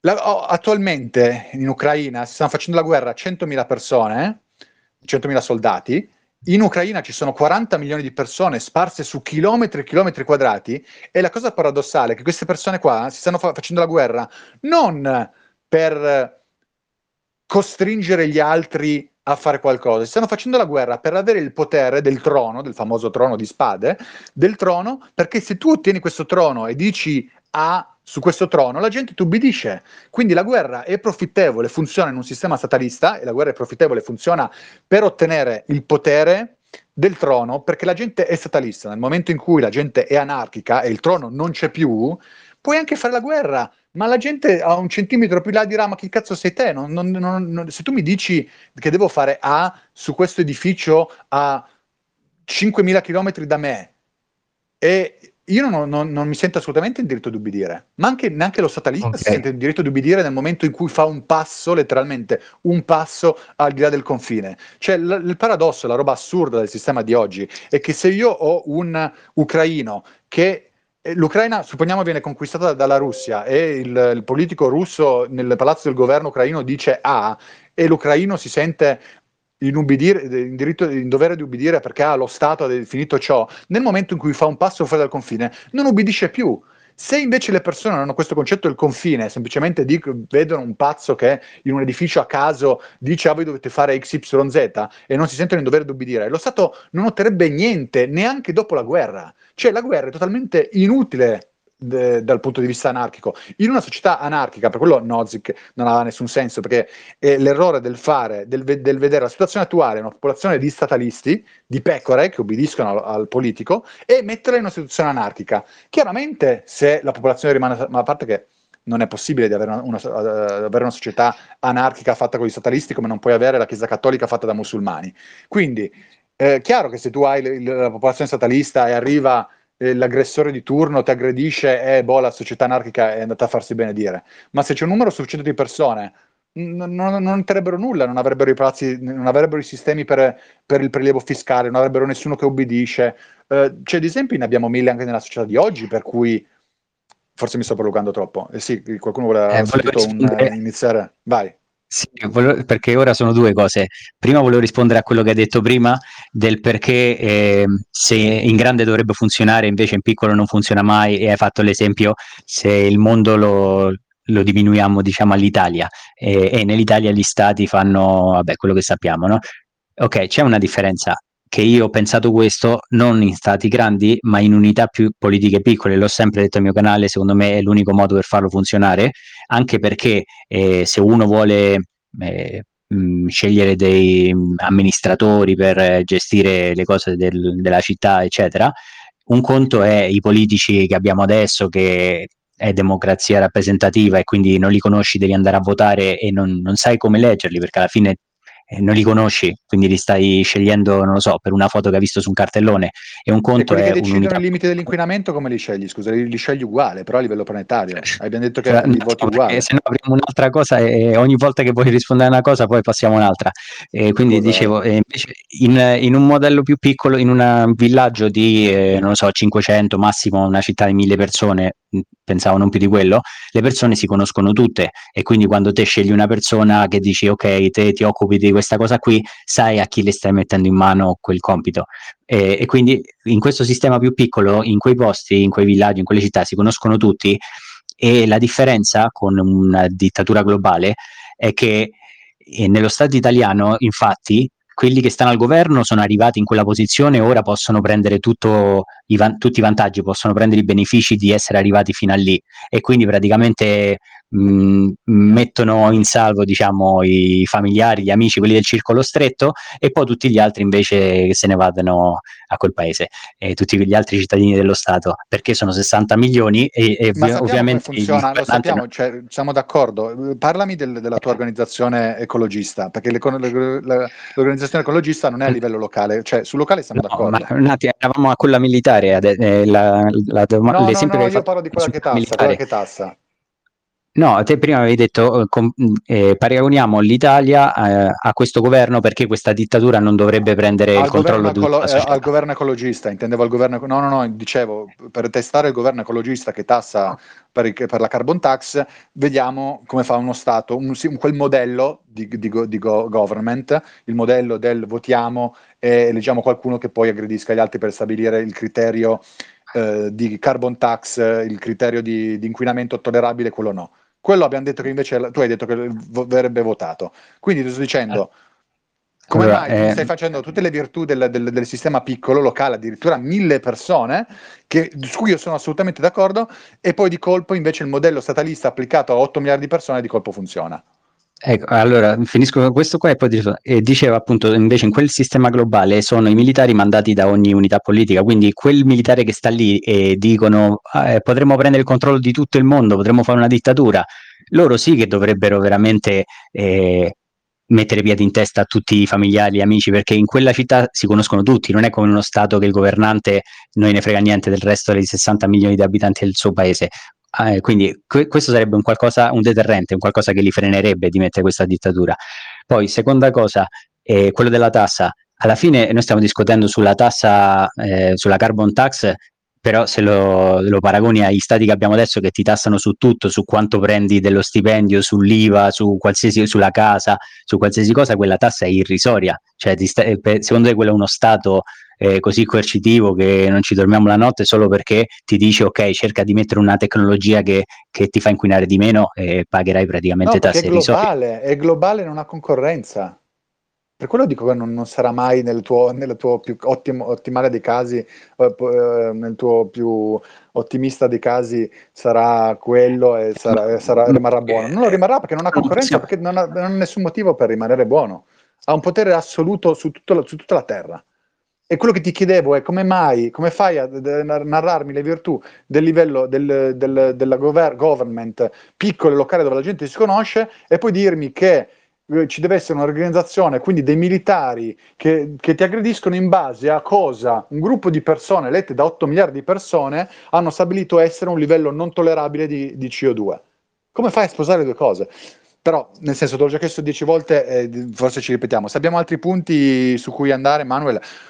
Eh, eh, ma, continu- ma, o se no continuiamo così, non lo so. quello che hai risposto in anarchia, non, le guerre non avverrebbero, lì volevo dire una seconda cosa, eh, non possiamo paragonare il peggiore dei casi del mio modello, che è se questo esercito globale diventa una dittatura mondiale, che è il peggiore dei casi del mio modello, al migliore del caso anarchico, dove tutti tutte queste piccole unità politiche non si fanno mai la guerra, perché te dici sì... Eh, non ho detto che non si fanno mai la guerra, ho detto che se la fanno. No, ho detto che però, se la possono vabbè, anche fare, ma non, hanno, incenti- hanno incentivi diversi. Nel nostro sistema non c'è l'incentivo a farlo, tutto. Perché non puoi socializzare. Nel tuo non c'è nessun incentivo che impedisca ciò, perché è letteralmente il monopolio globale. No, l'incentivo ho detto, per ogni, ogni militare che sta lì dentro è non, ma scusa, non ma scusa, guarda, che, guarda che anche i politici hanno dei familiari, eh, vengono da un paese, da un quartiere, cioè anche appunto, i l'ho politici... appena detto, in, però in uno stato da sessanta milioni di abitanti loro conoscono quelle cento persone che infatti se le tengono ben vicine. È uguale, in un, in un governo di... in un governo di otto miliardi di abitanti loro conoscono quelle mille persone, favoriranno quelle mille persone e gli altri chi se ne frega, nel senso non, sì, non stai solo ricreando una scala molto più grande, no, perché... e...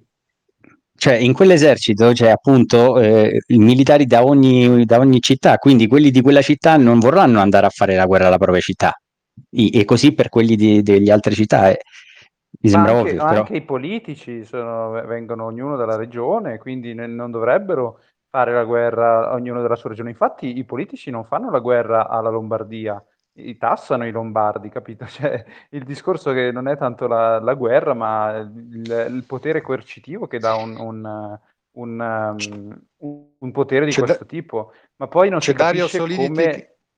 Sì, com- non, si- Scusa, non, non, non si capisce come eh, riusciresti a, in questo frangente a decidere, cioè tu dici i villaggetti sono tutti da millecinquecento persone, non si capisce come, chi lo decide, come, come, come lo manterresti questo, questo limite, cioè nel senso se lo decide ancora anche l'esercito, non lo so, cioè, mi pare veramente una dittatura, nel senso cioè, no, se non posso fare un villaggio no, di più di mille persone... Chi è no, non è, non è che ci deve essere un limite, però io sto dicendo che secondo me una, una società più grande non funziona bene, e, eh, è lì dove arriviamo secondo, per gli secondo, secondo te, secondo te eh, cioè, vuol dire che tutti devono seguire il tuo dettame, cioè non...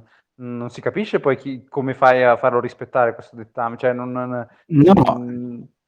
io non, non sto mettendo un limite, loro possono crescere però poi arrivano ad essere come gli stati di oggi e, e lo, lo vivranno sulla loro pelle che non si vede più bene i cittadini di quel villaggio, di quel ormai infatti, paese infatti vedi come non... tutti gli statalisti sono pronti a cambiare, no? Cioè, eh, infatti tutti che sono, sono tutti anarchici e libertari, cioè, la storia ci sta dimostrando il contrario, cioè ora che se ne accorgeranno passeranno decenni, cioè non, non, non mi sembra molto, molto ve- realistico quello che sta dicendo. Ma c'è poi... Dario Solidity Dev che voleva, voleva alzato la mano per parlare. Ah, ok. Sì, prego. Volevo solo fare un esempio, questa eh, per dire questa elite di militari che sarebbero, proverrebbero ognuno da eh, un villaggio, farebbero quello che è già successo nel passato, eleggono un villaggio dove lo rendono un paradiso e dove portano tutti i loro familiari e farebbero quello che vogliono su tutto il resto. Faccio l'esempio di quello che è già successo, l'elite globale si è portata i familiari in Svizzera e, e domina sul resto del mondo, mentre la Svizzera ha delle leggi a parte e delle cose a parte, ma solo per portare eh, un caso che già esiste, quindi questo militare del paesello non ha Non ha, cioè, non, non ha valore. Sì, ma poi non, non hai modo di limitare i paeselli, quindi non si capisce chi fa le regole, non si capisce come vengono reclutati. Cioè, dovre- c- c- nel, tuo, nel tuo sistema ci deve essere un qualcuno che decide, quindi a- che ha il potere coercitivo sugli altri. E, e, e, i... No, no, nei villaggi no, perché non sto mettendo un limite. Cioè, le, si possono espandere, solo che... appunto pensia, penso che anche voi pensate che i stati grandi non funzionano e quindi quando questo stato arriverà ad essere grande eh, fallirà o si dividerà in unità più piccole perché non funziona. Poi te dici ma perché, eh, le persone ma perché, adesso, sono... ma perché adesso allora non sta fallendo e non, non si sta dividendo in società più piccole? Beh, appunto, perché adesso, adesso sì le persone sono stataliste e non hanno mai vissuto in un altro modo, cioè dalla, da, dalla storia che... Quindi, che quindi stai dicendo che, stai dicendo che devono diventare anarchiche tutte le persone prima, quindi diciamo, sostanzialmente facciamo prima a fare l'anarchia, visto che tutti sono, sono anarchici, tutti okay. rispettano la proprietà. Appunto, questo è un modello libertario, io ho sempre detto, questo è un modello globale libertario, le persone no, ovviamente io... in quel caso sarebbero tutte libertarie e vogliono vivere in unità più piccole. Allora, io distinguerei due cose, nel senso che una parte di quello che stai dicendo, Federico, è assolutamente previsto dalla visione libertaria anarchica, nel senso che eh, sulla questione di difesa ci sarebbero delle, delle eh, società private di difesa che ovviamente per interesse, eh, ovviamente soddisfano i loro clienti per difendere la proprietà dei loro clienti e possono anche unirsi nel caso di eh, aggressori più grossi, esterni, interni, quel che è organizzazioni criminali, e nel momento in cui Eh, non agiscono bene, nel senso aggrediscono qualcun altro senza motivo, i propri clienti, essendo una società anarchica, dicono non mi piace quello che stai facendo, o nel momento in cui queste organizzazioni spendono per aggredire, ovvero avrebbero prezzi molto più alti delle organizzazioni che invece difendono e basta, eh, i clienti smetterebbero di essere loro clienti, direbbero ciccio, hai dei prezzi troppo alti perché stai sperperando, stai usando i soldi per aggredire gente per i tuoi interessi e non per difendere la mia proprietà, e quindi io ti tolgo i miei soldi e ti faccio fallire. E queste sono le dinamiche virtuose di libero mercato, per cui eh, anche le organizzazioni, le organizzazioni di difesa non, di, non eh, si corromperebbero a diventare come uno Stato. A me interessava molto di più la questione del, di, questa, di questo Stato planetario eh, che fa l'enforcement della, della carbon tax, perché mentre in un sistema libertario di difesa che stavi, di, che stavi descrivendo, che mi sembra che sia allineato con quello che ho detto, ovvero che i soldi vengono, vengono dati dai clienti a questa associazione liberamente, nel momento in cui c'è una carbon tax invece i soldi non sono dati liberamente, ovvero io sono costretto a dare questi soldi e quindi gli incentivi sono totalmente diversi. Questa organizzazione di persone eh, che ha il potere di aggredire le, le persone che superano il livello arbitrario stabilito attraverso elezione di emissione di C O due hanno tutto il diritto di aggredire tutti quelli che vogliono e hanno un finanziamento coercitivo globale. Questa organizzazione qua non rimarrà mai virtuosa, ma, ma mai e poi mai, e, ma perché non, non ha nessuna concorrenza. Cioè, la, la, l'organizzazione di difesa in una società anarchica non diventa rogue, non, non diventa criminale, perché perde soldi e l, l, il cliente si rivolge alla concorrenza. Nel momento in cui tu fai uno scatto planetario non c'è nessuno a cui rivolgersi. Attualmente oggi uno Stato può diventare distopico, dittatoriale e fare il peggio cose, e io posso ancora andarmene fortunatamente. Ovviamente la mia tolleranza è molto alta, perché cambiare continente o cambiare nazione è un bordello, e quindi ovviamente la maggior parte, tante persone nella, nella sua terra sopportano un bel po' prima di, prima di andarsene. Nel momento in cui questa organizzazione capisce di non avere concorrenza e può fare il cazzo che gli pare, io non posso cambiare pianeta, e quindi ha il massimo livello di incentivo a non rimanere un'associazione virtuosa. Quindi io distinguerei le due cose tra questa pseudo organizzazione di società di difesa, che ci può anche stare, nel senso, se il finanziamento è volontario ha un feedback di mercato che la fa sì che diventi virtuoso, e invece quest'altra organizzazione che è totalmente eh, vizioso ed è totalmente, non ha proprio, dal mio punto di vista, non ha proprio possibilità di rimanere virtuoso, ma neanche un secondo. Allora, ehm, per quello militare ehm, so come funziona la, la proposta delle associazioni di sicurezza nel, in un sistema anarcocapitalista. Eh, però anche qui ci potrebbero essere alcune cose, eh, lo stesso Robert Nozick ci spiega che in alcuni casi, se una associazione fa la guerra a un'altra, te dici sì, eh, gli costa di più perché fa la guerra, però poi riceverebbe anche dei benefici, perché i, quelli che sono difesi da loro si sentono più sicuri perché è quella che vince tutte le guerre, quindi avrebbe an- anche più clienti, quindi ha più spese ma anche più ricavi alla fine.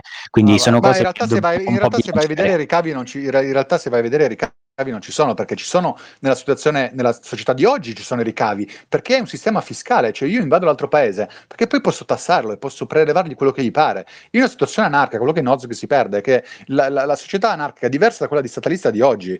Eh, se tu fai la guerra, no, in una società anarchica non hai, non hai nessun guadagno. Eh, prendi le materie prime, ma dovresti gestire, dovresti continuare a mantenere l'aggressione su tutto e tutti. Cioè, eh, se tu hai le materie prime ma non c'è tutto il sistema attorno che ti permette di prelevarle, non ci fai proprio nulla. Cioè, il pre- pensare che un'associazione di difesa, un'organizzazione di difesa vada lì e prenda la miniera, sì, bravo, ti applaudo, hai preso la miniera, non ci fai niente, perché tutto il circostante ha visto che tu hai preso una miniera con la forza, senza avere il diritto di farlo. Cioè, senza l'ubbidienza delle persone, nessuna, praticamente nessuna aggressione oltre un certo livello eh, sarebbe eh, sostenibile. Cioè, già oggi, già oggi con le... Con... Vabbè, no, vai avanti, vai Manuel. No, ma poi mm. c'è la, la questione del, del, dell'ostracismo, cioè chiunque veda una... in un mondo interconnesso come, come quello di oggi, cioè chiunque ha, vede che una, un'agenzia di difesa attacca un'altra agenzia di difesa, questa agenzia di difesa, proprio perché non può finanziarsi con le tasse, con l'effetto cantillon del, della moneta fiat, avrà avuto degli investitori, conti in banca, cose di questo tipo. Tutti, eh, son, tutti siamo eh, terrorizzati dalla guerra, eh, in, un, in un mondo in cui ci sono agenzie private e quindi non c'è lo statalismo, la superstizione statale, chiunque non vorrebbe più fare business con chi ha a che fare con queste...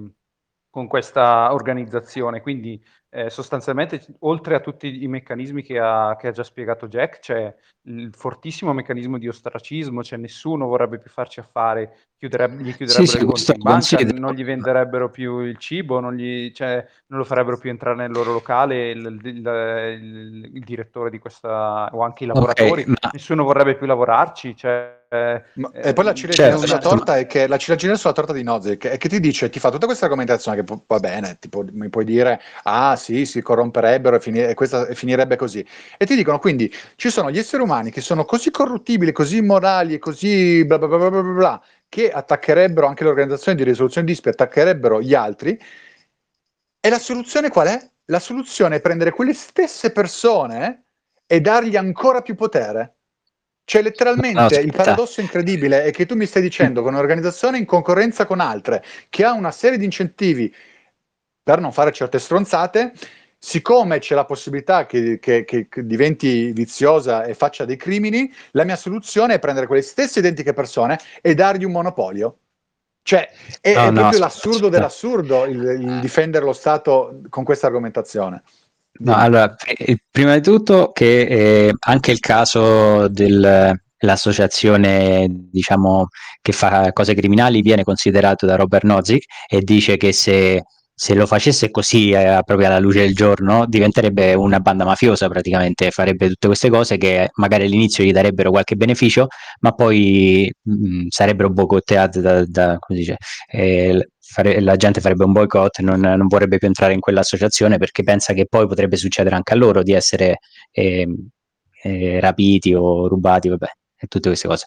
Quindi lo considera, però dice ci sono altri che potrebbero fare quello che fanno gli stati di oggi, cioè eh, fanno eh, delle politiche con delle scuse facendo vedere che le cose sono legittime, ma poi hanno quegli altri interessi sotto e quindi le persone che sono... Eh, eh, parte- che partecipano in questa associazione si sentono parte di quel di, di quella come si, hanno, un, hanno una motivazione, cioè hanno un'ideologia dietro, non, non è che vanno lì a fare la guerra so- solamente, poi magari il risultato è quello, quindi dice che la cosa è un po' più complicata di così perché eh, potrebbero succedere tutte queste altre cose che la vita reale è un po' più complessa de- del modellino che facciamo noi. Ci sono molte altre cose che potrebbero succedere. Se, se fosse così evidente, sì, sicuramente fallirebbe questa azienda. Se, se invece una cosa... Però non eh, stai rispondendo, quindi siccome ci sono que- questa realtà è complessa, è tutta complessa, la soluzione ecco, è dare poi, un monopolio a queste stesse persone. Okay, no, eh, l'altra cosa che volevo dire è che eh, Nozick non lo pensa come una pianificazione, non dice che allora creiamo uno Stato che difenda queste cose. Nozick l'unica cosa che dice è che si formerebbero automaticamente, nel senso che se partissimo da uno Stato anarchico, mh, cioè da una società anarchica dove non c'è nessuno Stato e, e lasciamo libere le persone... con le, gli accordi volontari, con le associazioni che si vengono a formare come, come business e con le interazioni tra le persone, nascerebbero delle cose simili ad uno stato minimo. Cioè quando te dici che tra due associazioni di sicurezza eh, che non sono d'accordo, non sono d'accordo sul risultato devono consultare un altro tribunale, una terza persona, beh, a quel punto stai centralizzando il potere su quello e le altre due associazioni diventano semplicemente delle giurisdizioni. No, perché, giurisdizioni. Ma no, perché sono, tutti, sono, tutti in, sono tutti in concorrenza, non è a centrale, sono tutti in concorrenza. E, e, un'altra questione di Nozick sì, è che si tende... È, quello che avevo detto... È quello che, eh, cosa? No, ma loro sì, ce ne sono altri in concorrenza. Il tribunale, se inizia a dare, a punto, a dare finale. Giudizi sbagliati, perde, perde mercato. Come, scusa? Cioè, allora, le, le aziende, sì, so, le associazioni sono in competenza, però tra di loro, quando due non vanno d'accordo, si ehm, anche vanno da un tribunale. In concorrenza con altri giudici. Anche i tribunali sono in concorrenza con altri tribunali. Ma eh, poi si, okay, si ricollega allora a quello che dicevo all'inizio. Il, il, le associazioni di risoluzione di dispute non sono defi- non divent- cioè se ci fosse, anche se ci fosse il monopolio, cioè una, c'è una, un'organizzazione mh, di difesa che lavora così bene che ottiene un monopolio, non sarebbe comunque uno Stato. Lo Stato è definito dal diritto di aggredire. Se queste persone, questa uh, organizzazione di difesa non aggredisce le persone ma le difende, non è uno Stato. Cioè lo Stato è, sta- è, è Stato in quanto le persone attribuiscono un gesto criminale, lo, glielo attribuiscono come legale. Cioè okay. Lo Stato è definito come il diritto di commettere crimini legalmente, quindi c'è una differenza sostanziale. N- non è, ah, siccome c'è un'organizzazione che ha le armi o che fa questo o fa quell'altro, allora è uno Stato. Cioè per me diventa okay, lo Stato quando... Noi tutti, noi tutti siamo libertari, anche Nozick che non sta, non sta parlando di, degli Stati che abbiamo oggi, che ti fanno pagare le tasse, eccetera.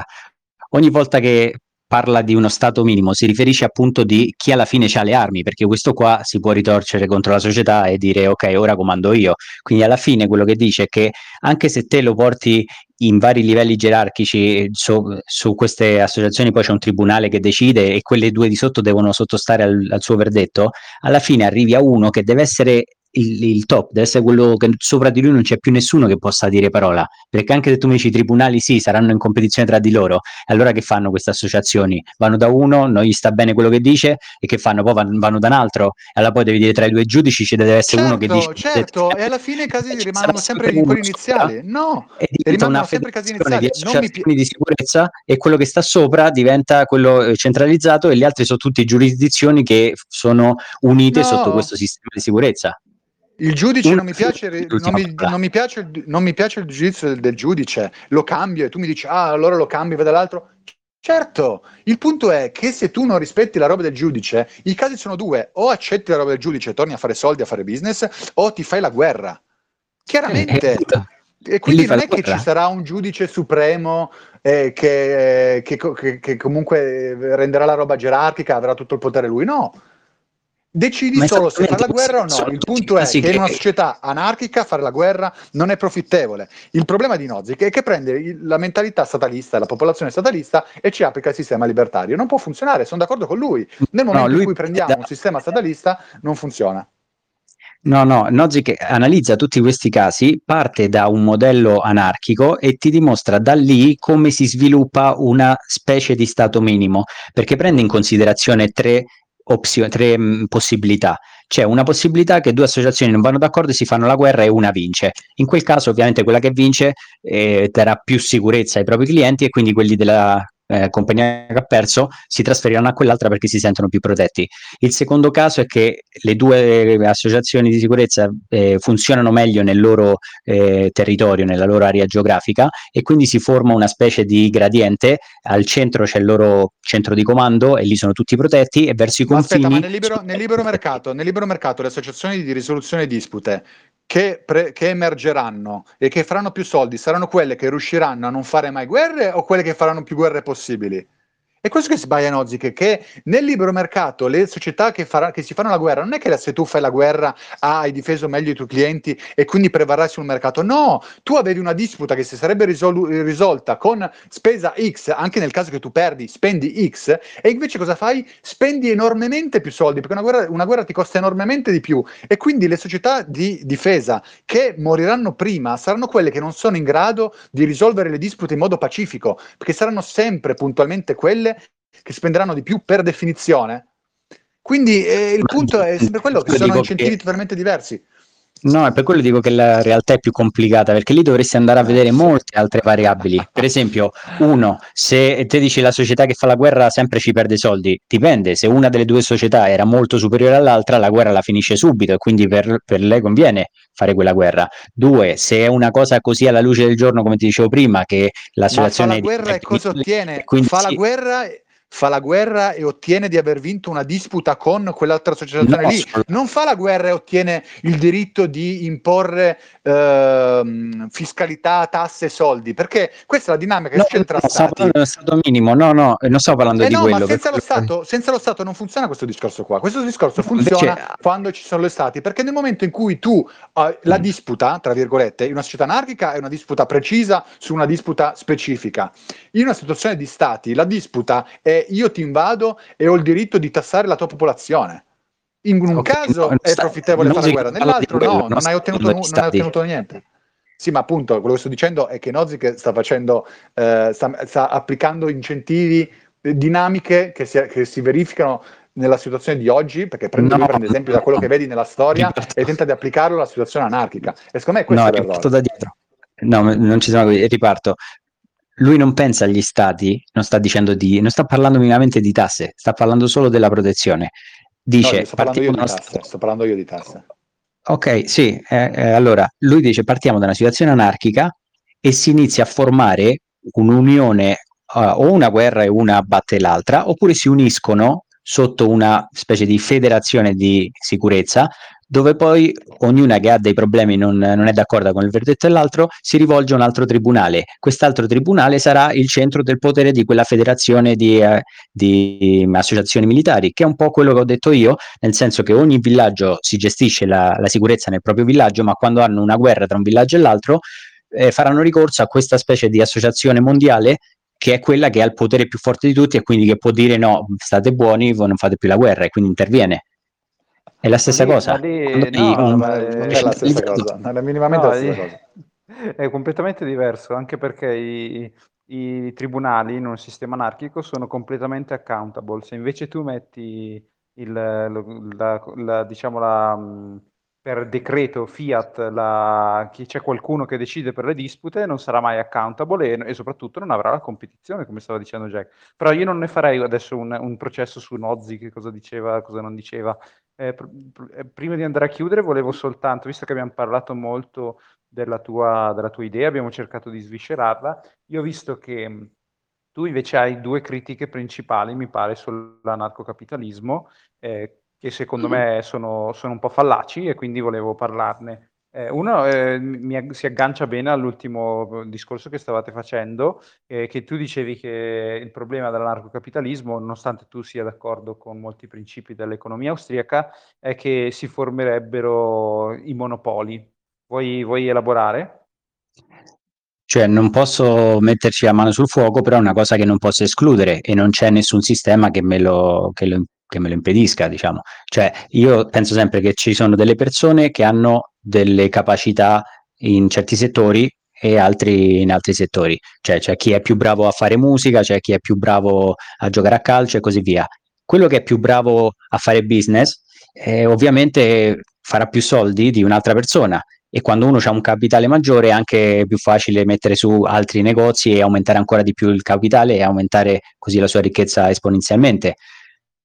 E quindi chi non è così bravo ma tu, a fare tu, business? Eh, sì, nel libero mercato più un'azienda si ingrandisce più tende a fallire, ed è il motivo per cui falliscono gli stati. Però mi, mi stupisce che tu sia contro i monopoli e che sia spaventato dai, dalla creazione di monopoli, visto che mi stai sostenendo un monopolio eh, planetario.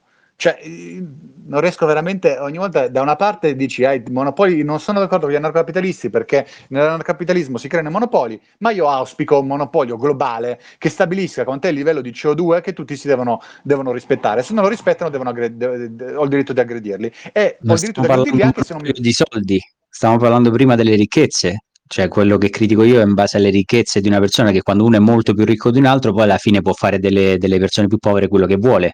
Perché se dici viene no, a lavorare da me, quello non ha da mangiare, quello viene a lavorare per la due fallacia, euro. La fallacia di questo ragionamento che c'entra con quella dell'ecologia, non capisco. Pensare, c'entra pensare... Che, che mi stai dicendo che il monopolio è un vabbè. Problema, ma tu sei pro monopoli. Vabbè, ma scusa. Vabbè, monopolio economico no, stavo parlando, non stavo dicendo che uno può eh, andare a controllare in tutto il mondo quanto emetti di, di C O due o di inquinamento, che, cioè sì, io sì. Sto parlando di monopolio in quanto all'economia, se uno ha molti più soldi di uno che è molto più povero, quello più povero eh, andrà scusa, a lavorare organizza- questa organizzazione che tassa questa organizzazione che tassa a livello planetario non ha un sacco di soldi che prende con la, con la carbon tax, certo che ha un sacco di soldi, deve fare l'enforcement di una regola a livello planetario, saranno pieni di soldi pure loro. Ma i soldi che deve tassare sono per pagare gli stipendi di chi va a controllare, quelli i soldi ah, dei allora, va bene, va bene, va bene. Per me, sì. per me il, eh, il, il grosso problema è che stai, diciamo, giustificando un monopolio coercitivo e un non uno di mercato. Io sarei molto contento se una, un, un, una persona fosse talmente brava a fare business da, da riuscire a mantenere un monopolio nel, nel libero mercato, perché per mantenere monopolio nel libero mercato vuol dire che sei il più efficiente, cioè proprio devi essere, un, un, non essendoci barriere d'ingresso come ci sono oggi, il monopolio sarebbe possibile solo se sei quello che dà di gran lunga il, il, il prodotto con la maggiore qualità o il più, il più basso Vabbè, costo. Allora diciamo maggiore... che non Ma è il monopolio nel finire. senso... Mm. Cosa intendi per monopolio allora? Cioè almeno eh, magari non che sia uno solo che c'ha tutto il mercato. Magari possono anche essere cinque, sei, un'elite. Sì, ma non cambia, non cambia nulla. Non ecco. cambia nulla allora, quale, ci sta sempre gente più ricca e gente più povera. Quelli più poveri non hanno libertà, è quello che voglio far capire. Cioè, se noi siamo per la libertà, ma uno deve pensare a mangiare oggi, non c'ha libertà di scegliere dove lavorare. No, no, perché, no perché, perché ti sbagli, perché se, se, ci, se c'è un oligopolio o comunque ci sono dei player eh, molto grandi nel, nell'anarchia, vuol dire che sono i migliori ad allocare le risorse produttive, perché a, ad oggi l'oligopolio è possibile anche se, se magari qualcuno potrebbe competere con te e fare meglio, perché gli stati creano delle barriere d'ingresso, eh, ci sono agevolazioni di ogni tipo, di ogni tipo boh, fiscali. Sì, appunto, certo, quello lo critico anch'io quando... nei miei video, sì, sì. Okay. Sì, invece però in, anche in un se sistema, totalmente libero... Siste... Fammi finire, per piacere. Eh, in un sistema anarchico eh, non, niente ferma la competizione, quindi se queste, questi, queste aziende riescono a, diciamo, ad essere talmente brave, e, e competenti ed efficienti da mantenere eh, un, il loro mercato per tanto tempo, eh, ingrandendosi tanto, senza, senza cadere alla competizione, diciamo così, senza cadere, cedere share di mercato alla competizione, vuol dire che sono gli individui che riescono ad allocare, ad utilizzare meglio eh, i, i, le risorse produttive che stanno, che stanno adoperando, perché eh, se eh, ad esempio c'è un terreno agricolo, chi è più produttivo può offrire di più ovviamente per quel, per quel eh, terreno agricolo, perché ovviamente ci tirerà fuori più profitto, e questo va a vantaggio di tutti, perché eh, tutti, cioè, tutti, i costi, cioè, tutti i prezzi saranno, effic- cioè, saranno più bassi per tutti, cioè tutta la, l'efficienza produttiva eh, verrà eh, allocata nel miglior modo possibile, e se c'è un monopolio o un oligopolio vuol dire che veramente queste, queste aziende sono talmente efficienti da riuscire a, a, a difendersi da tutta la competizione globale o nazionale che può esserci, che immaginati quanto, quanto possa essere spietata e, e e serrata. E quindi c'è il discorso di dire eh, però i poveri poi non possono fare niente. In realtà i poveri ne, ne gioverebbero tanto quanto le persone che, che, che fanno parte di quell'oligopolio. Cioè, i poveri sarebbe, non... un, sarebbe una grandissima occasione di business, cioè c'è il povero che non si può permettere il cibo, cazzo, se riesco a offrire del cibo a un prezzo minore della concorrenza faccio un sacco di soldi, quindi...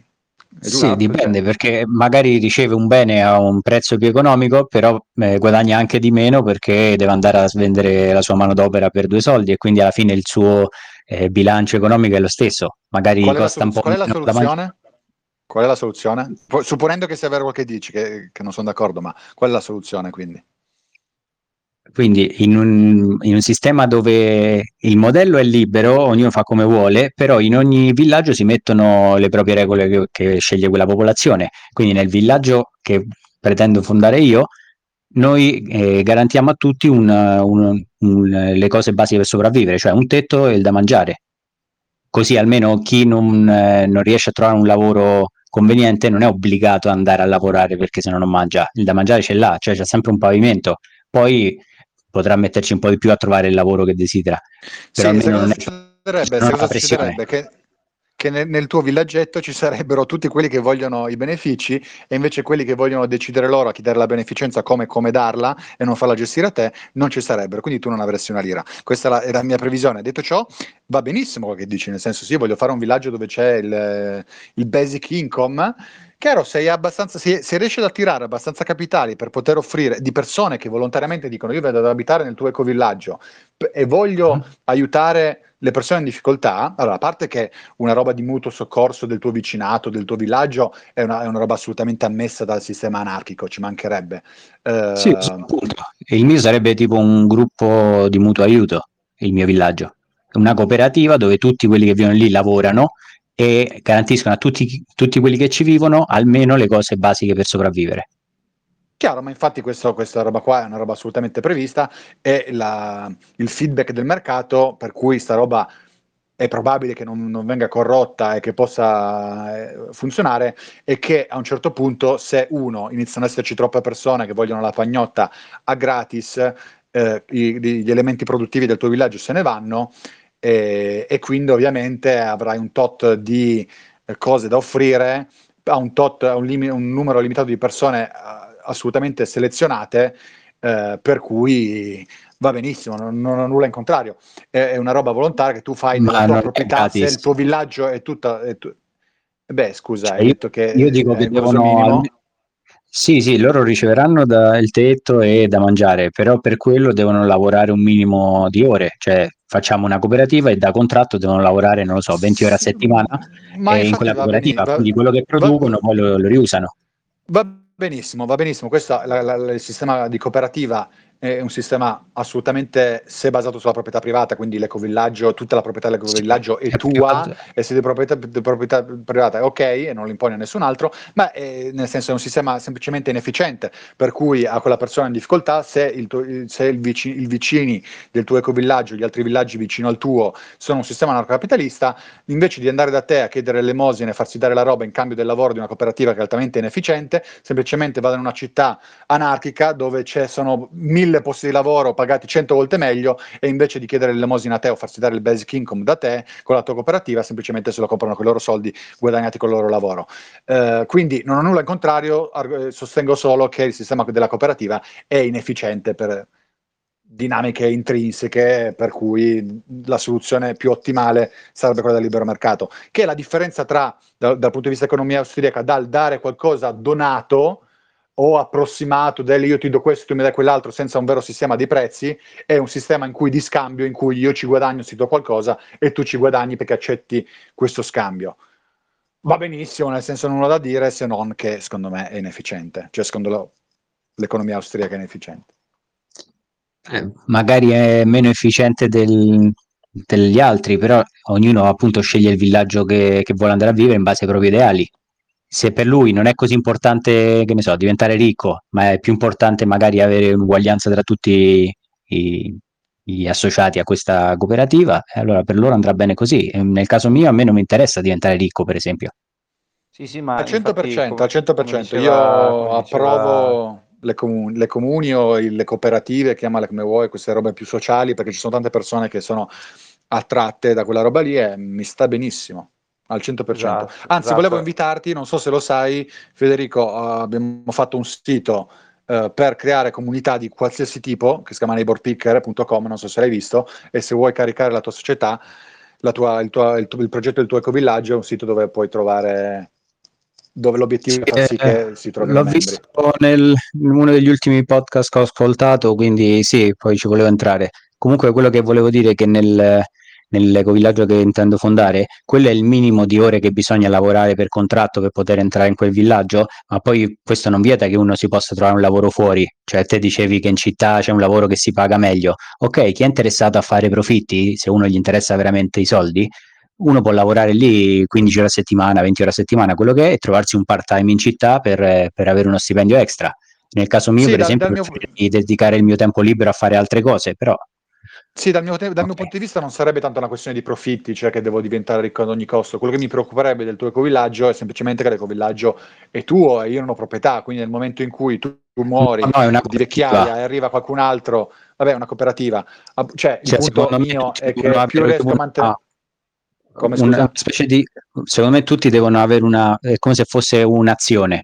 Cioè se ci sono cento abitanti, te c'hai l'uno per cento di, del terreno del villaggio, del, dei business che si fanno lì dentro, fai, fai conto che mettiamo tutti i soldi per comprare un terreno, quindi quel terreno è di proprietà di ognuno di quelli che ci vive.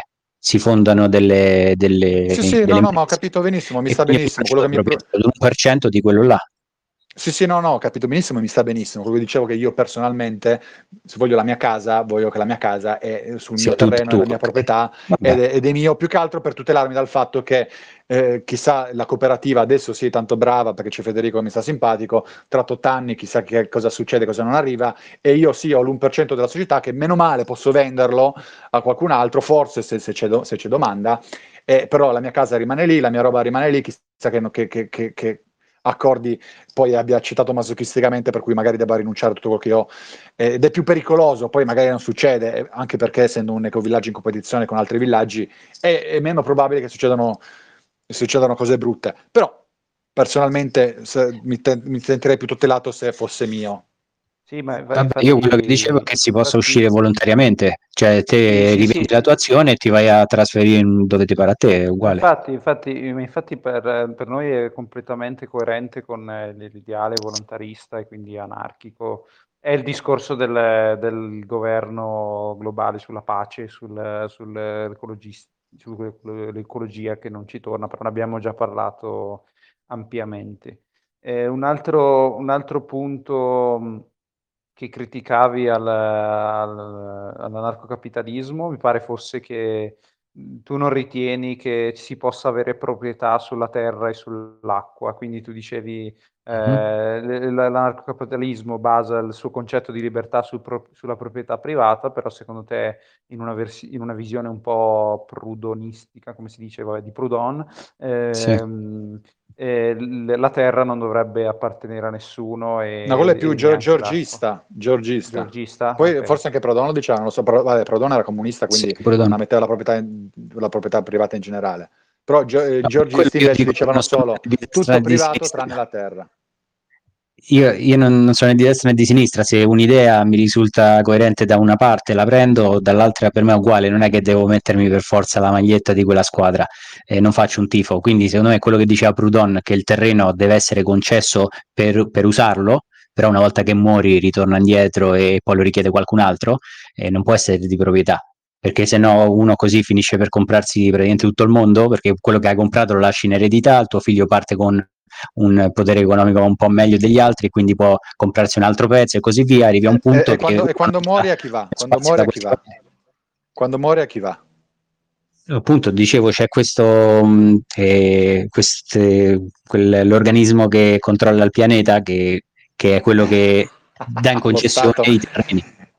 Lo Stato Vabbè, gestisce anche i te- tutti i terreni, eh, vedi, Dio, boh, lo, lo sai, da, da, dal punto di vista austriaco, cioè, ti serve il, il, la dinamica dei prezzi per allocare al meglio le risorse, e se tu hai un monopolio, soprattutto globale, non c'è nessuna dinamica di prezzi, non puoi minimamente allocare le risorse in maniera ottimale e alla fine tutto va a puttane, ed è il motivo per cui anarchici noi non sosteniamo che anche la terra, soprattutto la terra, dovrebbe essere soggetta alle dinamiche de- dei prezzi di libero mercato, proprio per allocarle nel modo, nel modo migliore possibile. Ora eh, non, se, andiamo se, in, anche questo discorso. Moto, le persone non possono nemmeno coltivarsi da mangiare, capito qual è il problema? Come, scusa? Se non rimane nemmeno un, un pezzo di terra vuoto, le persone non possono coltivarsi da mangiare. Cioè, ma eh, capisci che in uno eh, sistema di libero mercato, probabilmente, soprattutto lo vedi nella società di oggi, il fatto che io non abbia un terreno dove, vabbè, adesso con lo Stato mi, mi, magari mi, mi, mi sarebbe utile un terreno, ma in un sistema di libero mercato, avere il terreno magari è la roba più che ti rende meno, meno tutelato e meno ricco che ci sia, cioè non lo, non lo sai, il terreno, questa, questo privilegiare il terreno come se fosse... Eh, cioè no, lo capisco in realtà perché viene privilegiato il terreno ed è un momento di preoccupazione perché, oh, perché oggi ci sono gli stati e gli stati sono un monopolio sul terreno e quindi diventa una roba eh, particolarmente soggetta a scarsità artificiale dovuta al fatto che lo Stato monopolizza tutto e dice tutto sul terreno è mio, decido io che cazzo farci. Cose, tutte una serie di dinamiche che fanno sì che eh, Proudhon, eh, i georgisti e tutti gli altri si, siano super preoccupati per il terreno e meno per altre proprietà, quando in realtà eh, uno, se inizia a mettere la società globale, lo Stato globale che gestisce i terreni, la prima cosa che avrai è scarsità di terreni perché inizieranno a dirti eh, no, questo lo, mi serve, serve per questo, questo serve quell'altro, no, sta inquinando, no di qua, no di là, e ci sarebbe il problema cento volte maggiore. E, e quindi lì, anche lì c'è sempre questo divario. Il terreno. Cioè, come, scusa? Il terreno è...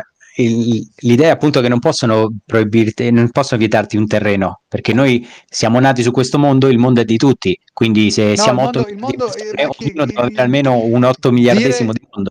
Dire il mondo di tutti e il mondo di nessuno è la stessa identica cosa. Dire il mondo di tutti non ha senso. Dire il mondo di tutti significa che, siccome non potrai mai avere, cioè la proprietà è definita dall'esclusività di utilizzo.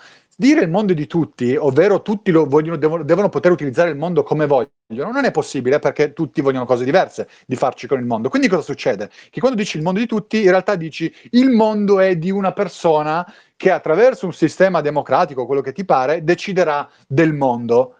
No, è no, quando è che... proprio letteralmente, cioè se siamo otto miliardi di persone, un otto miliardesimo di terreno deve essere mio, io devo poter entrare lì, costruirmi una casa e, e coltivare un terreno, cioè io devo poter sopravvivere in quel pezzetto che è un otto miliardesimo di mondo. Sì, ma capisci che uno magari lo vuole, gli serve, non gli serve grosso, uno lo vuole più piccolo, uno gli serve cosa, uno gli serve cos'ha, uno vuole farci questo, uno vuole fargli quell'altro, sì, e come fai a capire come, uti- come fai a capire? Sì, tu puoi anche dire, supponiamo in un mondo ideale che prendiamo tutte le persone e gli diamo un pezzettino di terra, nel giro di un anno il pezzettino di terra non sarà saranno più alla pari, uno ci avrà fatto quell'altro, l'avrà venduto quell'altro, avrà comprato quello, avrà servito quello, perché avrà avuto l'incentivo eh, per avere più grande per fare quella roba, e ci sei, e, e vai a ricreare. Come, scusa?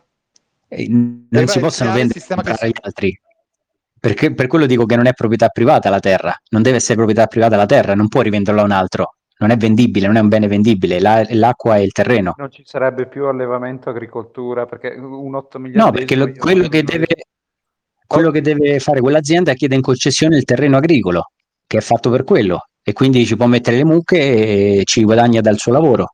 Quando lui muore non sarà più l'azienda da passare ai figli, quel terreno ritorna, ma... eh, li mette in mezzo e ma lo richiede perché, qualcun ma, perché, ma scusa, ma perché dovresti lavorare un terreno per anni e anni quando in realtà non puoi, e poi, però non puoi lasciarlo ai tuoi figli?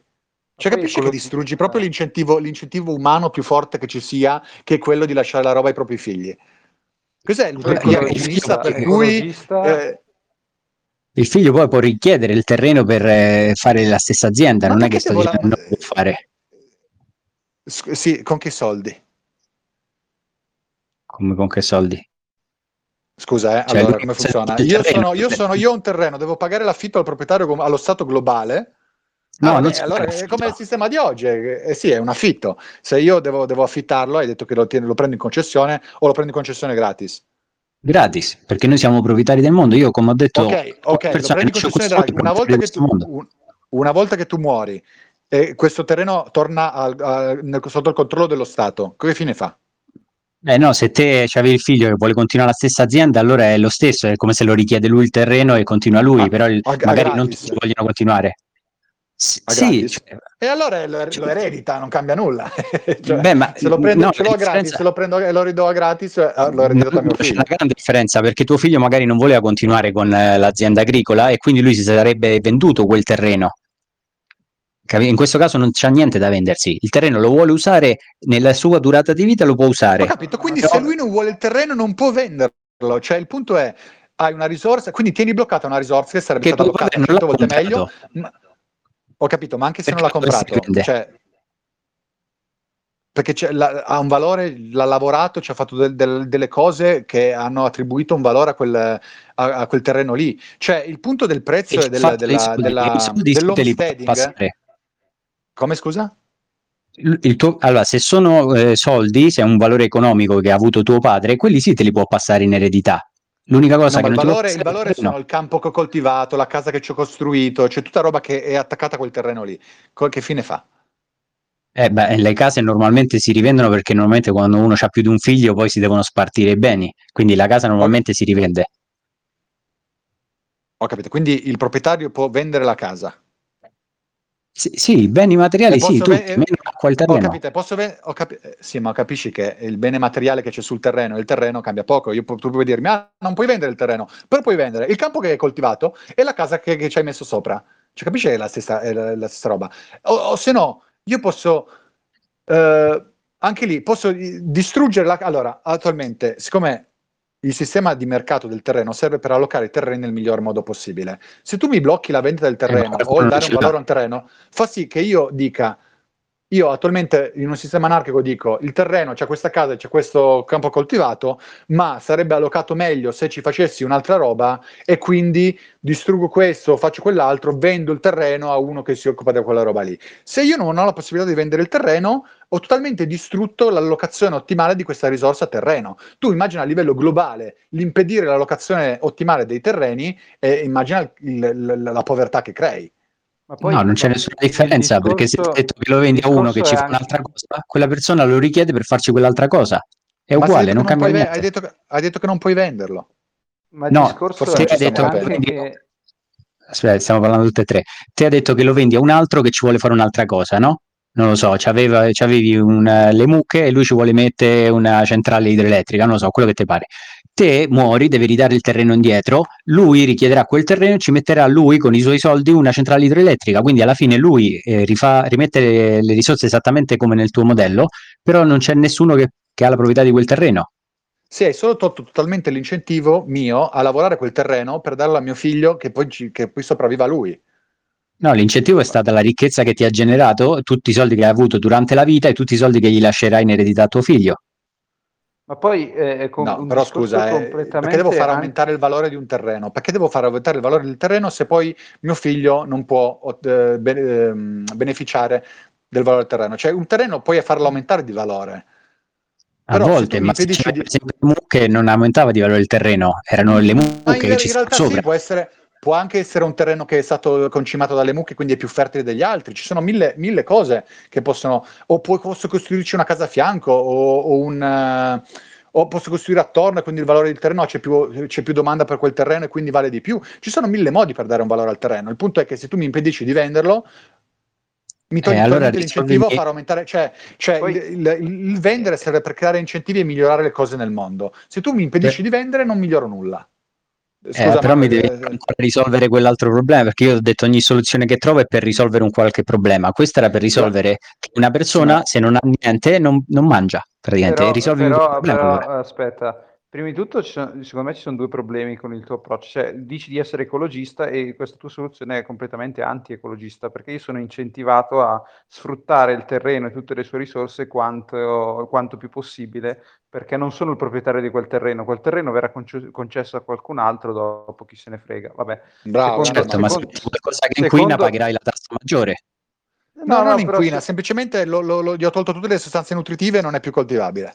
Vabbè, poi il secondo problema è che eh, do, tu sei un ammiratore della, dell'economia austriaca, e, ma in questo scenario ci sarebbe questo governo di controllo dei terreni mondiale che dovrebbe decidere quanti campi, quanto, quanto terreno è per l'agricoltura, quanto terreno è, che è un po' quello che diceva Jack prima, quanto terreno per l'agricoltura, quanto per l'allevamento, cioè quindi praticamente pianificazione centrale all'ennesima potenza che sappiamo dall'economia austriaca, austriaca creare sempre carestie e eh, vabbè, comunque fallimenti economici su, tut, su larghissima scala. Quindi io vedo due enormi problemi.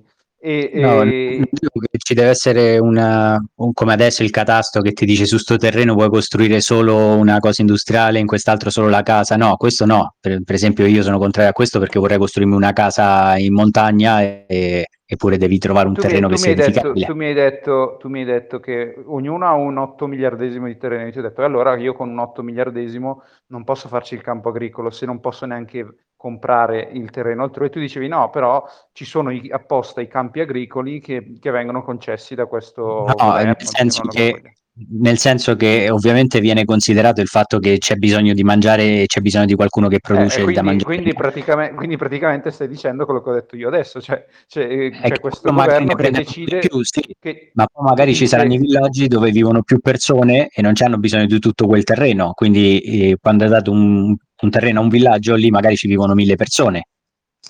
Ma, beh, è praticamente la stessa cosa che stavo dicendo io, cioè comunque c'è questo governo che dice ok c'è bisogno anche di mangiare, quindi allochiamo tot terreno per l'agricoltura, quindi sostanzialmente pianificazione centrale. Però vabbè, a parte, a parte questo, comunque tutte le, le considerazioni sul, cioè il fatto che io devo avere il diritto di avere un terreno da coltivare, secondo me non, non esistono. Cioè, eh, ok, eh, tu mi dici eh, come risolviamo il problema dei poveri, cioè il, il problema dei poveri non lo risolvi certo a dare a tutte le persone un pezzo di terreno, cioè chiunque, in, in, non si sa bene come poi vengano allocate queste, queste risorse, le concessioni come vengono date, praticamente stai garantendo che le persone più produttive abbiano più ostacoli possibile ad ottenere quei, quei terreni, e quindi stai massimizzando la probabilità che le persone muoiano di fame, perché invece con gli incentivi economici, come dicevo prima, eh, il, il produttore, cioè quello che è più produttivo, ha più eh, denaro da, eh, o comunque più capitale da investire in quel terreno, perché se io so che posso fare eh, dieci tonnellate di frumento in più di te, so che ne, pos- ne potrò vendere dieci tonnellate in più e quindi potrò offrire di più per quel terreno, e quindi i meccanismi di mercato funzionano benissimo anche per i poveri, cioè per il fatto che i poveri avranno più frumento, perché la produzione globale di, di frumento è sicuramente maggiore con un libero mercato rispetto a una pianificazione centrale. E nel e, momento e... in cui... scusa, vai... No, eh, si collegava all'altro, all'altro tema che criticava dei, degli anarcocapitalisti, che lui diceva che con, le, con il libero mercato ci sarebbero più ricchi e che più, ric- eh, più, più persone ricche vuol dire più persone povere. Questo secondo me è fonte, fonte di ignoranza economica e si, e si basa su, su... ed è lo stesso discorso, comunque vai Jack, scusa.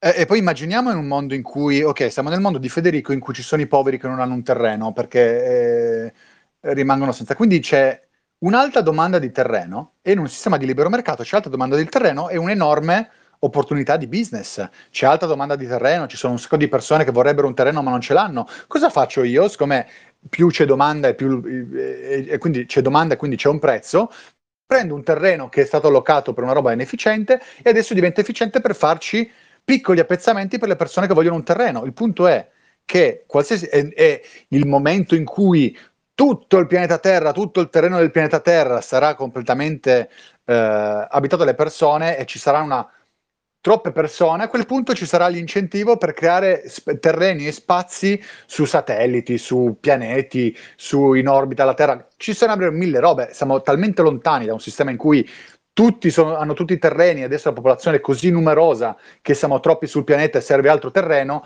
e quando arriveremo a quel momento lì saremo già abbondantemente, avremo già abbondantemente colonizzato altri pianeti e ottenuto ancora più terreno.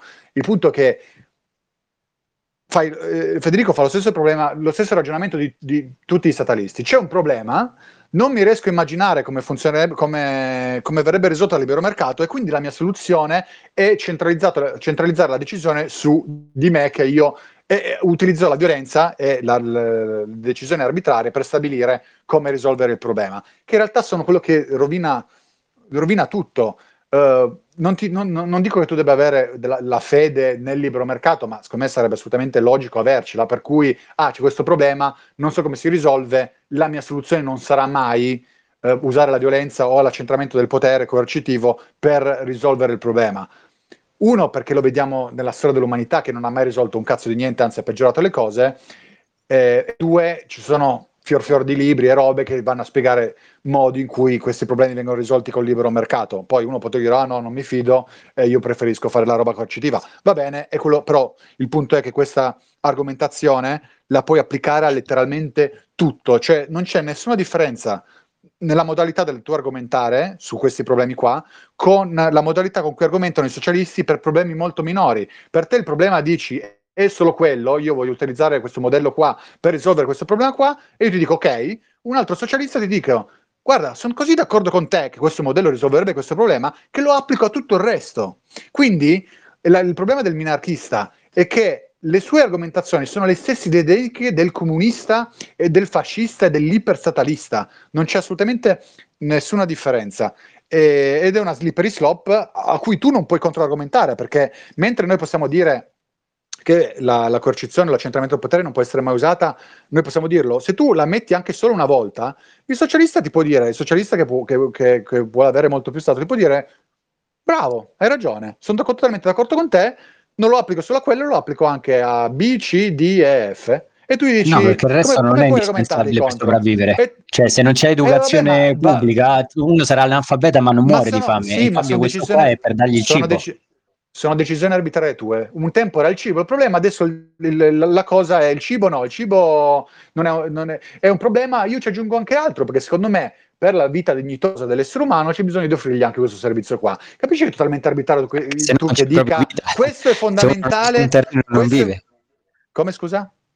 È che per tutto il resto uno deve essere in vita per dargli tutti gli altri benefici. Io quello che sto dicendo sì, ma puoi di farlo per la vita, sanità, puoi farlo, questo discorso puoi farlo per la sanità, puoi farlo, puoi farlo per tutto, puoi farlo per l'alimentazione, puoi farlo per la sanità, puoi farlo per puoi anche, puoi anche possiamo anche andare nello specifico, nel momento in cui tu mi dici sì in vita, ma in vita in salute, in vita felice, in vita triste, in vita così, in vita cos'ha, in vita per quanti anni, eh, il criterio è aspettativa di vita ottanta anni, quindi Devo dare, devo dare il cibo per farti sopravvivere X o farti sopravvivere Z. Capisci che dire devi rimanere in vita non vuol dire niente, e da quell'ammissione di modalità statalista per risolvere quel problema lo puoi applicare a tutto il resto, perché poi lo, lo puoi applicare uh, come fanno, come succede oggi. Ah sì, devi rimanere in vita, poi dicono rimanere in vita ottanta anni, sì, poi diventerà novanta, o poi diventa in vita ma in salute o, o mezzo malaticcio. Ah, quindi devi avere anche la sanità, ma devi avere la sanità che ti risolva questo problema o quell'altro problema, e vai no, avanti così a tentare di risolvere no, i problemi nello stesso lui, modo. Io dico il terreno fino a che lui è in vita, una volta che è morto ovviamente il terreno non gli serve più, un altro richiederà per usarlo lui, cioè è solo Vabbè, quello eh, che dico. Abbiamo già risposto, abbiamo già risposto a questa roba qua. Ok, boh, io che, però, allora, come, come fai? Perché avete detto che ehm, sì, il, il libero mercato allora è più efficiente, allora trova più terreni economici per tutti, però se uno nasce senza niente in una famiglia povera, quel terreno non se lo può comprare, e comunque cioè magari il terreno è più economico, più accessibile, ma lui comunque rimane senza un terreno e deve andare ad accettare un lavoro magari a quattro euro l'ora. Eh, perché non, non può sopravvivere. A parte che stai, stai assumendo che con un governo mondiale nessuno corrompa questo governo mondiale affinché eh, dia i terreni a tutte le stesse persone, che mi sembra abbastanza utopico, ma in generale cioè, non è un problema, cioè, non è che puoi paragonare la, la, l'anarchia con il paradiso in terra, cioè nel senso, se uno nasce povero, nasce povero nello statalismo, nasce povero nell'anarchia, nasce povero nel tuo sistema. Il discorso è capire qual è il, il, il sistema più morale e anche più efficiente, perché secondo noi non è solo morale, è anche il più il efficiente. Povero vivrà, quindi... Il povero vivrà meglio in una situazione statalista dove c'è il governo mondiale che decide le cose, è una situazione anarchica. Dal punto di vista nostro è una situazione anarchica. Il povero esatto. avrà molte più possibilità. In una situazione anarchica il povero avrà il, la produzione di cibo sarà talmente efficiente che sarà praticamente gratuita. Magari vai, come diceva David Friedman, un tempo i, i fiammiferi erano super cost- costavano e tu dovevi comprare il fiammifero. Adesso la produzione, la produttività è talmente alta che il fiammifero costa così poco che ormai te lo danno a gratis negli alberghi, dove cazzo capita. Tu, questa roba la puoi applicare a tutto, la puoi applicare anche al cibo. Oggi il cibo, vai nel negozio per comprarlo, quando la produttività sarà talmente alta che il cibo sarà talmente poco, potrebbe anche essere che te lo danno gratis quando vai al supermercato, quando vai ai giri, cibo gratis per tutti, perché ormai ci costa talmente poco fare cibo che eh, te lo diamo a tutti. Ora, questo sistema qua in cui aumenti la produttività in modo da far abbassare, a, a darte, arrivare al punto da che le risorse sono addirittura date gratis, è eh, possibile solo in un sistema in cui le risorse vengono allocate in maniera efficiente col libero mercato. Nel momento in cui tu ro- distruggi questo, questo sistema qua, Eh, hai ancora più probabilità che questo poveretto Vabbè, nato povero sia ancora nella merda.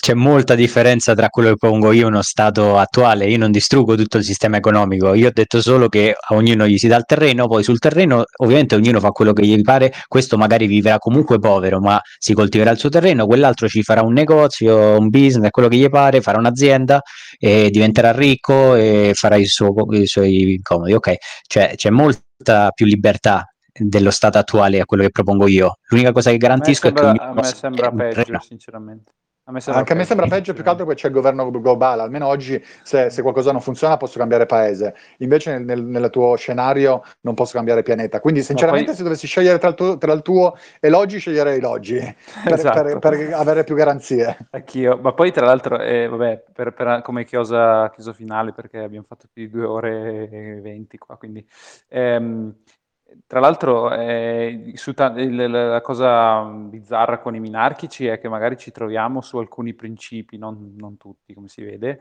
Come dicevi tu, magari il novanta per cento dei principi, anche se qui mi sembra un po' meno, però eh, ci siamo.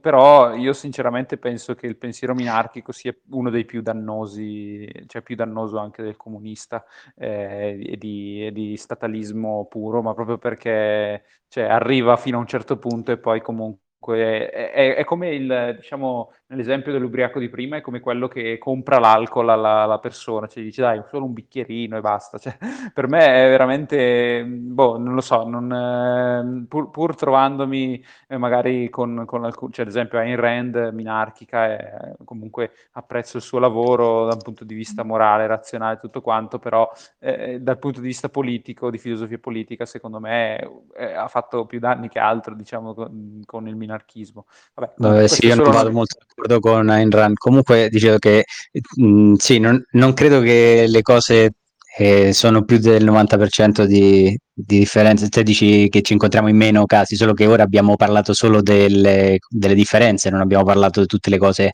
che pensiamo la stessa cosa, quindi penso che sì, sia circa un novanta per cento che siamo d'accordo, eh, perché io non voglio nessun'altra tassa che non sia quella eh, in base all'emissione.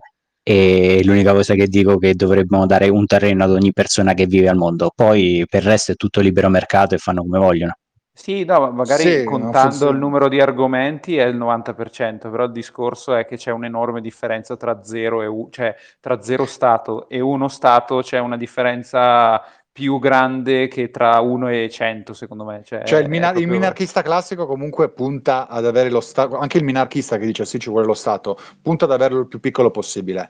E il minarchista classico, invece tu sei un minarchista che vuole lo Stato enorme, cioè non vuoi uno Stato, eh, cioè non lo vuoi locale, non lo vuoi piccolo, quindi nel senso secondo me è una differenza grossa, è il paradosso per cui sì, tu puoi dire eh, che per il libero mercato, tranne per quelle cose lì, però quelle cose lì mi stai facendo una roba che è, è tragicamente peggiore della situazione attuale, cioè eh, un governo globale secondo me è il peggio, il peggio del peggio, poi che tu ti, ti, ti convinca che in realtà sarà buono, bravo e giusto, eh, io ne sono, sono molto scettico, però non, non è che è, non è una roba buono. Da niente.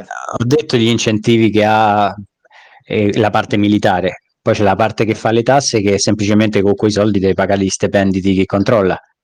La parte militare che è quella che può fare i danni e perché... che, che fa l'enforcement, quindi c'è anche la parte militare violenta anche della parte ecologica. Comunque stipendi. Vabbè, comunque eh... no, a votazione su otto miliardi di persone votano quanto stipendio dargli. Democrazia diretta. No, va nel, bene. Nel senso che vabbè, dai, era una battuta, io, Federico. Io, vabbè, finiamo con la un apprezzamento città, perché nel senso l'esercito, Federico l'esercito. Io apprezzo la, Federico la... perché sì.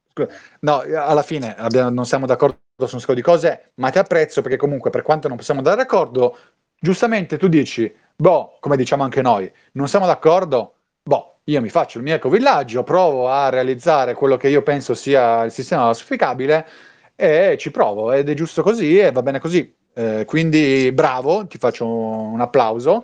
Perché è la cosa migliore, c'è anche un comunista su cui noi possiamo essere totalmente d'accordo, se mi dice io mi faccio la mia comune e ci provo, boh, bravo, eh, vai benissimo così. Non... È secondario il fatto di, uh, di non essere d'accordo nel momento in cui il tentare di realizzare il proprio progetto consiste nel comprarsi una proprietà e realizzare il proprio sistema nella propria proprietà. Se tu mi dicessi io voglio il sistema, il, la, il governo globale, e lo cerco di realizzare diventando un politico e unendomi al U E F e alla NATO e per poi fare questo governo globale, già ti direi sei un po' una testa di cazzo, quindi non lo sei e bravo, apprezzo sì, questo anch'io, tuo... anch'io mi, mi accodo, tra l'altro eh, non ho visto tutti i tuoi video, però alcuni tipo quello sul voto, l'ultimo che hai messo eh, secondo me se lo vede un po' di statalisti magari capisce anche qualcosa di, di... di libertario, diciamo, quindi sicuramente su, su, su t- diverse cose non siamo d'accordo, però eh, su alcune cose mh, aiuti magari anche a capire gli statalisti eh, certe, certe, diciamo, cose immorali che loro sono stati inculcati come morali. E quindi niente, eh, sì, vai, se vuoi, eh, se vuoi aggiungere anche tu. No, eh, sì, ovviamente quello che faccio vedere nel mio canale è il mio modello ideale, come penso che secondo me sarebbe meglio organizzare la società, però poi nella pratica è, è ovvio che se incontro un gruppo di, eh, ma anche se fossero anarcocomunisti, almeno ci abbiamo in comune la parte più anarchica e meno autoritaria, per me andrebbe bene anche a vivere, andare a vivere con loro invece di continuare a vivere nello stato che abbiamo oggi, quindi non è che devo essere per forza che coincido in cento per cento delle cose per andare a vivere con loro. Eh, se posso trovare un gruppo di persone che, che ha delle cose in comune con me, che posso andare a vivere, siano anarcocapitalisti, anarcocomunisti o quello che sia, però è sempre, ho sempre più cose in comune con loro che non uno statista normale che, che va in politica a votare sinistra o destra. Sì, eh, ti faccio anche un altro apprezzamento di aver sopportato il fatto che eravamo comunque due contro uno a farti una semi, un semiprocesso, e sei stato assolutamente cordiale e disponibile al esatto. dibattito. Esatto, grazie, grazie per, per questo. Va bene, grazie a voi per avermi invitato. E va bene, dai, allora ci, ci fermiamo qui. Grazie a tutti, a chi ha ascoltato, che ha resistito fino a quest'ora, e grazie ancora a Federico e a Jack eh, e a tutti quelli che hanno commentato, e niente, ci sentiamo alla prossima, vediamo quando. Ciao ciao, ciao. Buona serata. Dai, ciao ciao.